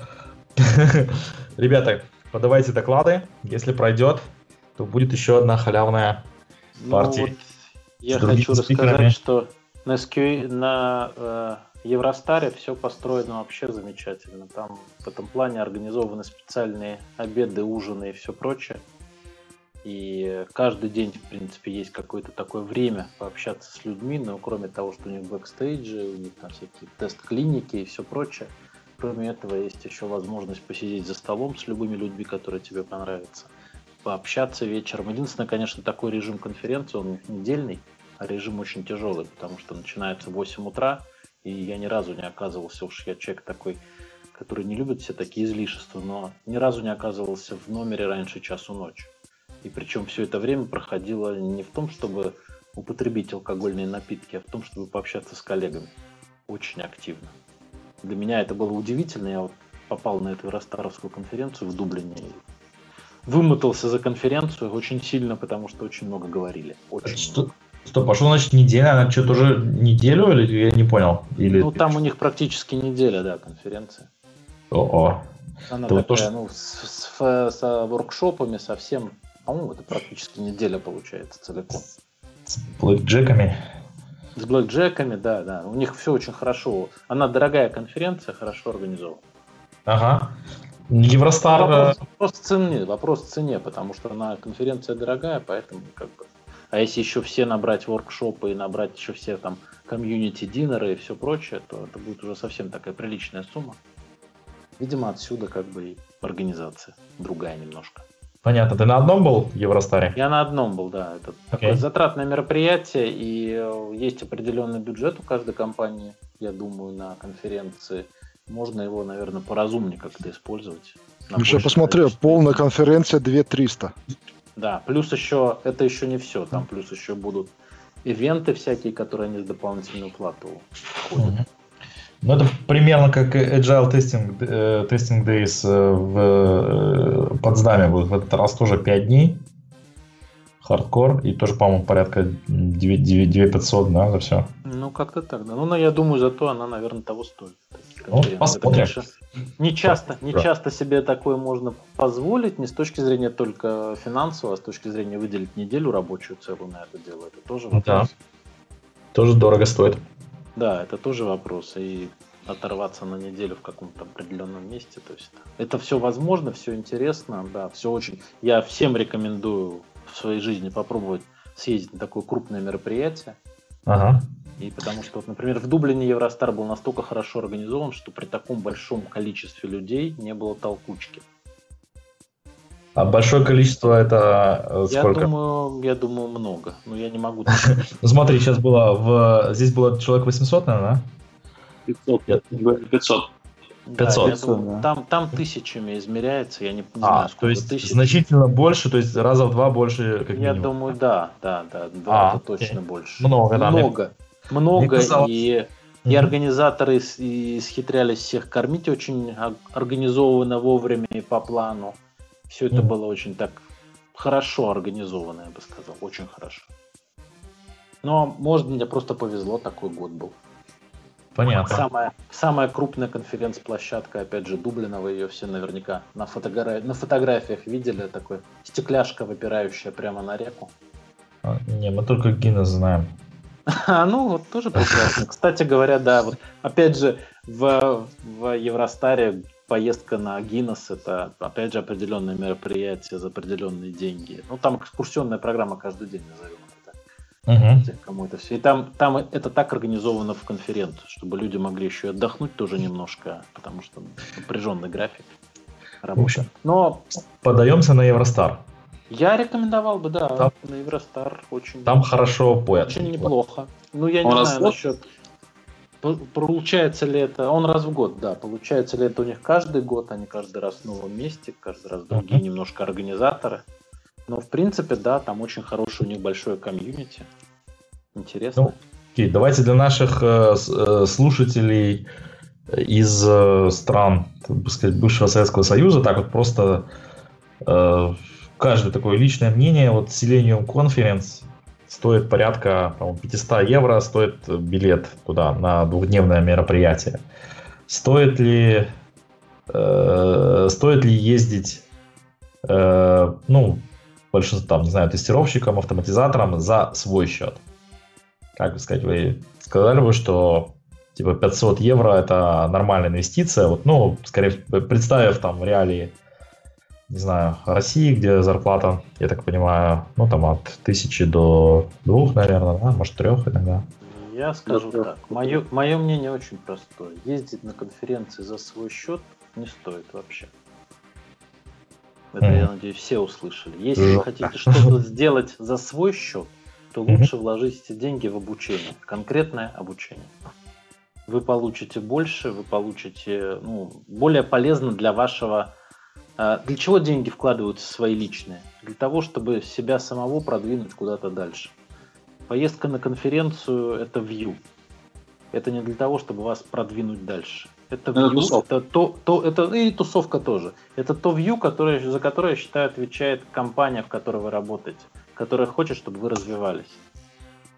И что-то узнавали каждый раз новое. Может быть, приезжали, говорили, вы знаете, мне, я тут был на конференции, изумительный доклад, не знаю, там, Selenium Grid, ну, предположим, да, и мне нужно поэтому дополнительное обучение. И компания говорила, да, мы вкладываем обучение, будем учить вот это. Вот для этого, мне кажется, это больше нужно. А вкладывать собственные деньги, если ты хочешь потусоваться, да, это никакой вопрос, но, по-моему, можно... Это будет ведь вам не стоить там 500 евро, на самом деле это будет стоить вам авиабилеты, гостиницы и все прочее. И это где-то тысячи в полторы в результате все, все окажется. Я думаю, что... Ну да, но эти деньги там, можно год полторы учиться. тысячи евро можно год учиться, да, и это будет более полезно. То есть Меня... лично для себя ты получишь более полезные более полезные. Окей. Okay. Есть еще мнение? Мне кажется, что на самом деле, ну, по уровню конференции в Берлине я бы не сказал, что она выше там или чем-то круче, чем конференция подобного уровня в Киеве, да. То есть уровень, уровень докладов, он примерно тот же самый. Поэтому реально с точки зрения что-то новое для себя узнать, э, я не вижу особого смысла ехать, например. Ну, в Киеве довольно много конференций по тестированию проводится, там, или в Москве, или в Питере. И ну, я не вижу вот с этой точки зрения, с точки зрения бюджета вообще ехать далеко. Реально это только тоже, это тоже. Ну, я могу так чисто набросить, я как тестировщик обычно пытаюсь находить разные аспекты. Вот. Можно, например, то есть я, я бы тоже сказал, что в принципе вот для тех целей, для которых стандартная конференция нужна, э, это, наверное, все-таки слишком дорогое удовольствие для, ну, для тех, кто работает э, по ту сторону э, евро. Вот. Но, допустим, из вариантов, если вы, например, хотите внезапно найти э, работу вот туда где-то, э, в той стране, где проходит конференция, ну или может там, знаете, там много людей из там типичных стран типа Великобритании, встретите, может быть, Штаты. Вот. Может быть, как вариант. Приходите, подходите к, к стендам компаний, они, по-моему, многие из них тоже в том числе и хайрят даете свое резюме, вот, да. и за, можете на месте обсудить вот, ваши познания в этой области.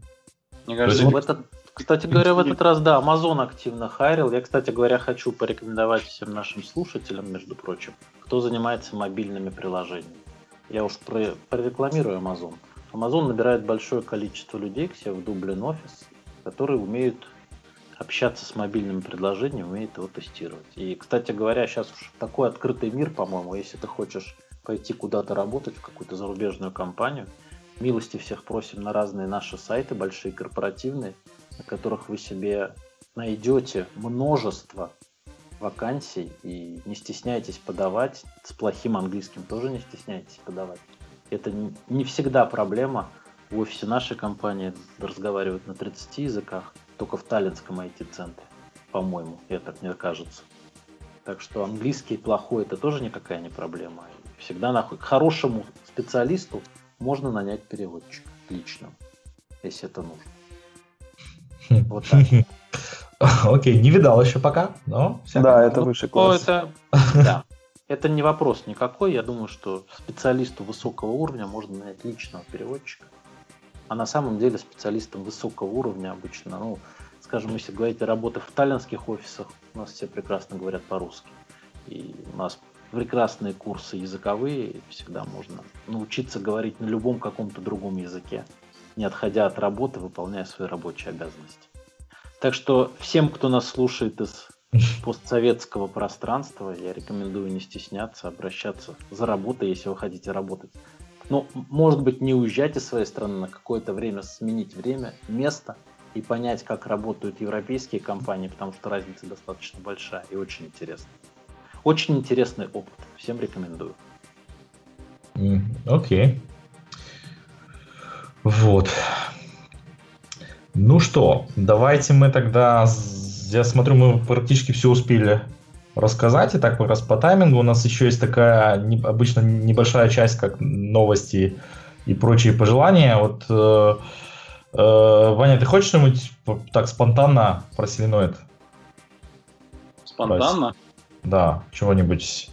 Ну, во-первых, я, я, я хочу объявить, что еще будут, насколько мне известно, будет еще в этом году два доклада. Просто ага. для тех, кому это кому тематика интересна, будет доклад э, в ноябре будет в Киеве доклад. Это будет XP Days, это как раз элемент. Эти на секундочку, э, на секундочку перебью.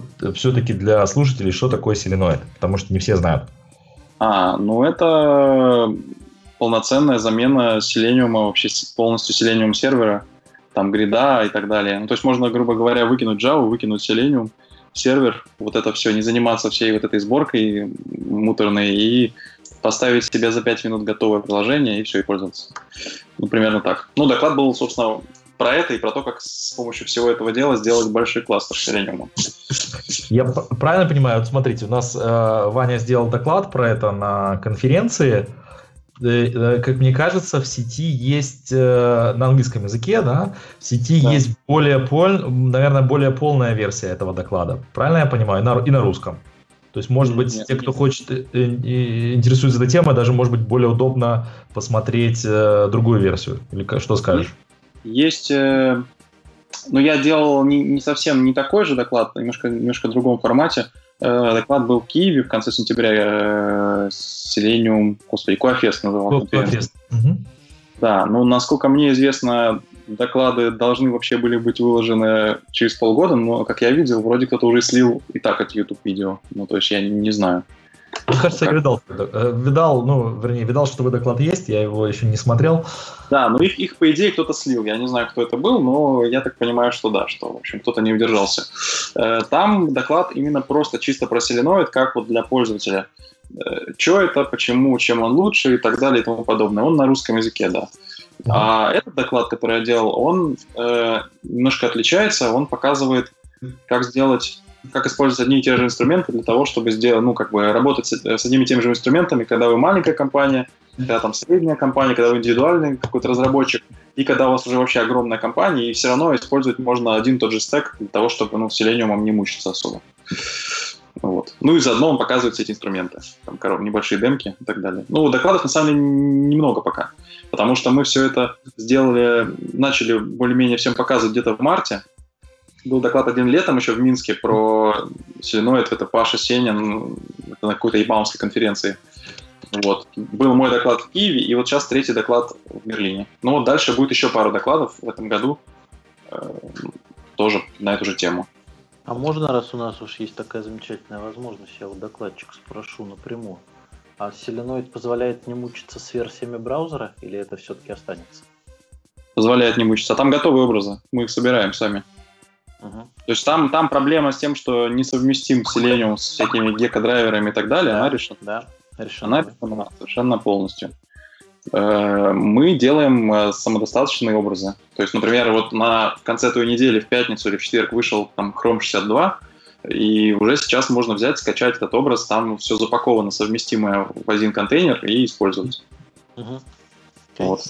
То есть этой проблемы нету. Мы по большому счету просто сами в какой-то момент устали мучиться с этим селением, мы написали свое, как мы считаем, гораздо более лучшее по качеству. А то, что вы написали свое, позволит ли нам общаться с Windows объектами или там Mac объектами? Ну, в смысле? Ну, в смысле для счастья. Да. Но ну, кроме оно... веба, кроме веба общаться еще с системными объектами машин. Но обычно контейнеры из, как раз это изолируют, чтобы это на самом деле не происходило. Это как бы обычно нежелательные эффекты. То есть, если я так, ну, я так, как я представляю себе, да, то есть э, Silenoid работает в докере, да? Если, если есть необходимость, э, ну, есть, например, задача, где нужно тестировать э, Windows десктопные приложения. Ну, есть такие задачи. Mm-hmm, да. И по большому счету, ну, то есть мы этой задачей сильно не занимались, но по большому счету можно настроить, поскольку там есть готовый, готовая реализация такая от компании Double я просто, Да, я просто к чему веду. Многие-многие годы назад, пока фирма IBM не решила купить все подряд, что ей было не положено покупать, она прикупила замечательный Rational робот, о котором я говорил. Rational робот умел общаться со всем. Ему было все равно веб, не веб, вообще все равно что. Так же, как там у, у этого самого работают, у Hewlett Packard вещи – и вот не хватает open source штучки, которая бы умела все. Я знаю, Но она что многие... совместимо. Да, да, многие бы, многие QA-специалисты, у которых, скажем, небольшие бюджеты на QA-тестирование, разворачивание, это все были бы вам не просто признательны, а просто благодарны. Ну, я хочу сказать, что инструмент, который умеет все, всегда будет иметь э, тот недостаток, то что э, уметь все э, стоит, ну, как, как и для любого человека. Человек, который знает все, он знает все посредственно обычно. Это да. Но очень не хочется разворачивать 584 всяких тула для того, чтобы протестировать приложение, которому, оказывается, еще понадобится залезть на ваш Windows и закачать куда-то какой-то файл. Типа ну, простые вещи. Мы первоначально, конечно, нацеливались на веб, ну просто потому что наша задача связана uh-huh. с. Но, в принципе, ничто не мешает. Сейчас мы пытаемся как-то нацелиться еще на мобильный, потому что эта задача вообще совсем плохо решена. Да, совсем не э, решена.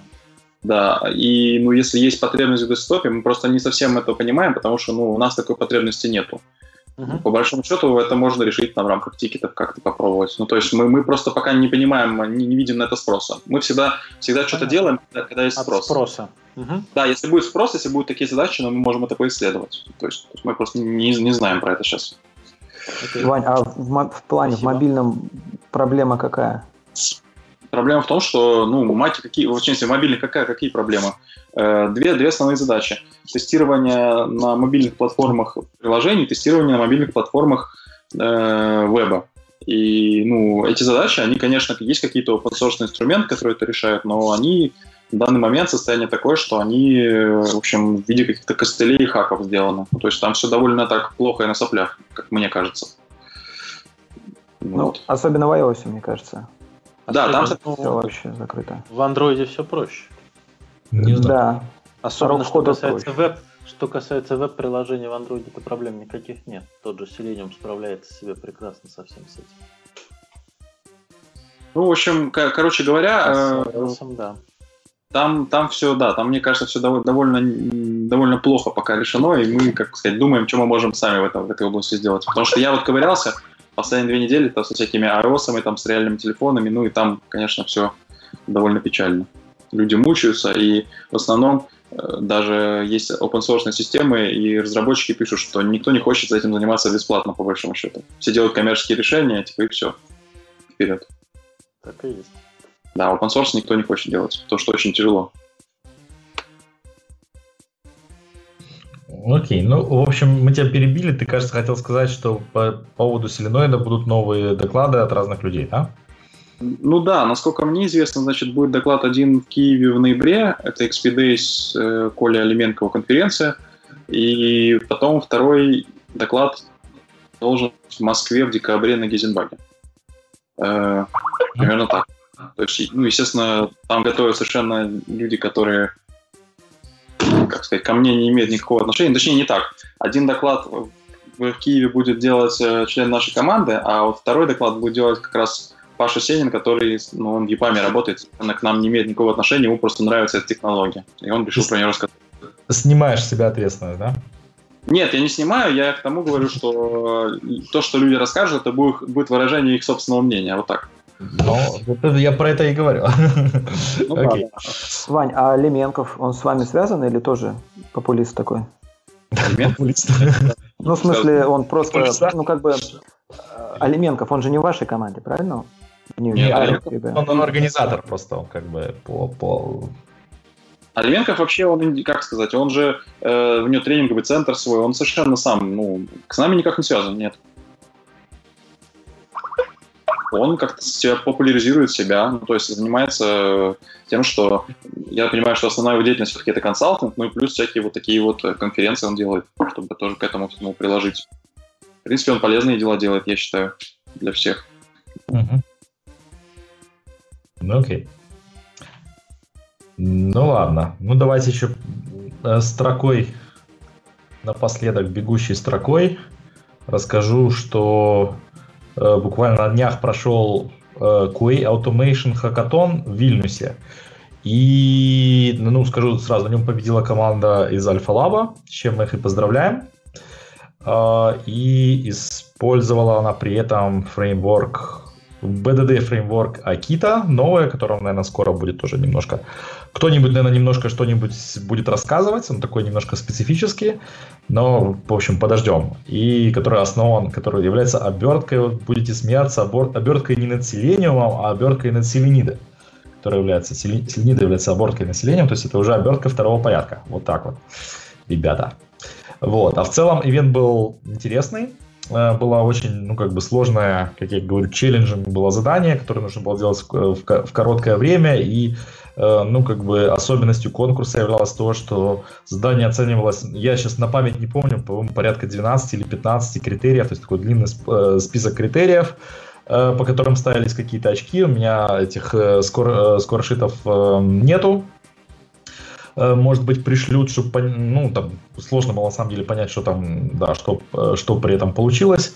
Вот, но, в общем, задача, как скажем, состояла не, не только и не столько в том, чтобы написать тест, а, в общем, была действительно очень, э, как сказать, широкопрофильная и, ну, действительно сложное, интересное задание. Вот, и поэтому Хочу сказать, что если похожие хакатоны где-то будут еще проводиться, э, людям, которым интересна соревновательность и, э, и тест-автоматизация, рекомендую попробовать поучаствовать. Вот. И ближайшее, просто на ближайшее время конференции будет SQL Days, про которые мы уже говорили в ноябре. Э, кто-нибудь напомнит, когда? Я сейчас по памяти не помню. По-моему, это 15 16 или вот как-то 15-16 ноября, но я могу ошибаться. 15-16 да? ноября, вот, а также в, это будет конференция в Москве, да, в Москве. А в Питере а... будет SQL Days. А, SQL Days будет в Питере. О, да, в Питере. В Значит, в этот раз все в Питере. В Питере, значит, в этот раз можно не только пить, но еще, например, 4 ноября прийти на большую, бесплатную, как пишут организаторы QA Automation, конференцию Комака. Э, кстати, Комака это э, даже не знаю, какая кома, кома QA, я, оно как-то расшифровывается, кстати, кома. Кто не знает, как комака расшифровывается? C-O-M-A-Q-A. По-моему, QA это QA. Это японская конференция Камака. Да, э, которая обычно происходит в Беларуси довольно часто, по-моему, раза два, э, э, это раза три-четыре в год. Вот, и сейчас они почему-то решили провести ее также в Питере. Вот, ну, учитывая то, что она вообще бесплатная, не, тем, кто живет в Питере, нет смысла не приходить. Правильно? Вот. Приходите, посмотрите, там наверняка будет тоже интересно. А что более важно, может там за конта... это будет суббота, 4 ноября, э, поговорите с друг... по, по, это самое, понетворкчитесь с, с другими коллегами. Вот. Завяжете знакомства профессиональные и... Праздник что-нибудь в городе, может, еще будет. Праздник? А что, праздник? Там этот, как Минины Пожарские, у нас как день, день народного единства, 4 ноября. А, День народного единства во всей, во всей России, да? Типа да, ну убрали, убрали этот самый, был День революции сюда, 7 ноября, его убрали, теперь вот это называется День народного единства. Там еще понедельник выходной. Окей, а, вот. Тем более успеете, значит, потом еще на автопарте сходить и еще даже отоспаться. Может, еще и снегу навалит. Сегодня у нас снег идет. Круто. Окей, окей, ну на этом у нас все на сегодня. Давайте, не знаю, напомню, с нами были Александр Грицевский из Сталина. Саша, спасибо. Да. Пожалуйста, все. Пока. Э, э, э, Ксения Васильева. Берлин. Да, я тут, да, спасибо, ребята. Ты, ты все-таки еще с нами. Да, я послушалась, как вы рассказываете про свои предыдущие конференции. Очень интересно. Ага. Э, Вальдемар Зиберт. Тоже здесь еще, да. Аус Нюрнберг. Ну, почти, да? Ты, по-моему, не совсем. Ну, не совсем рядом, да. да. Но все равно, да. Александр Мартюшов, Берлин. Спасибо большое, ребята. Опоздавший э, Иван Крутов, Питер. Гатчина. Гачна из Гатчины и ведущий да. Алексей Виноградов из столичного немецкого Дармагена. Окей, всем спасибо и до следующих встреч.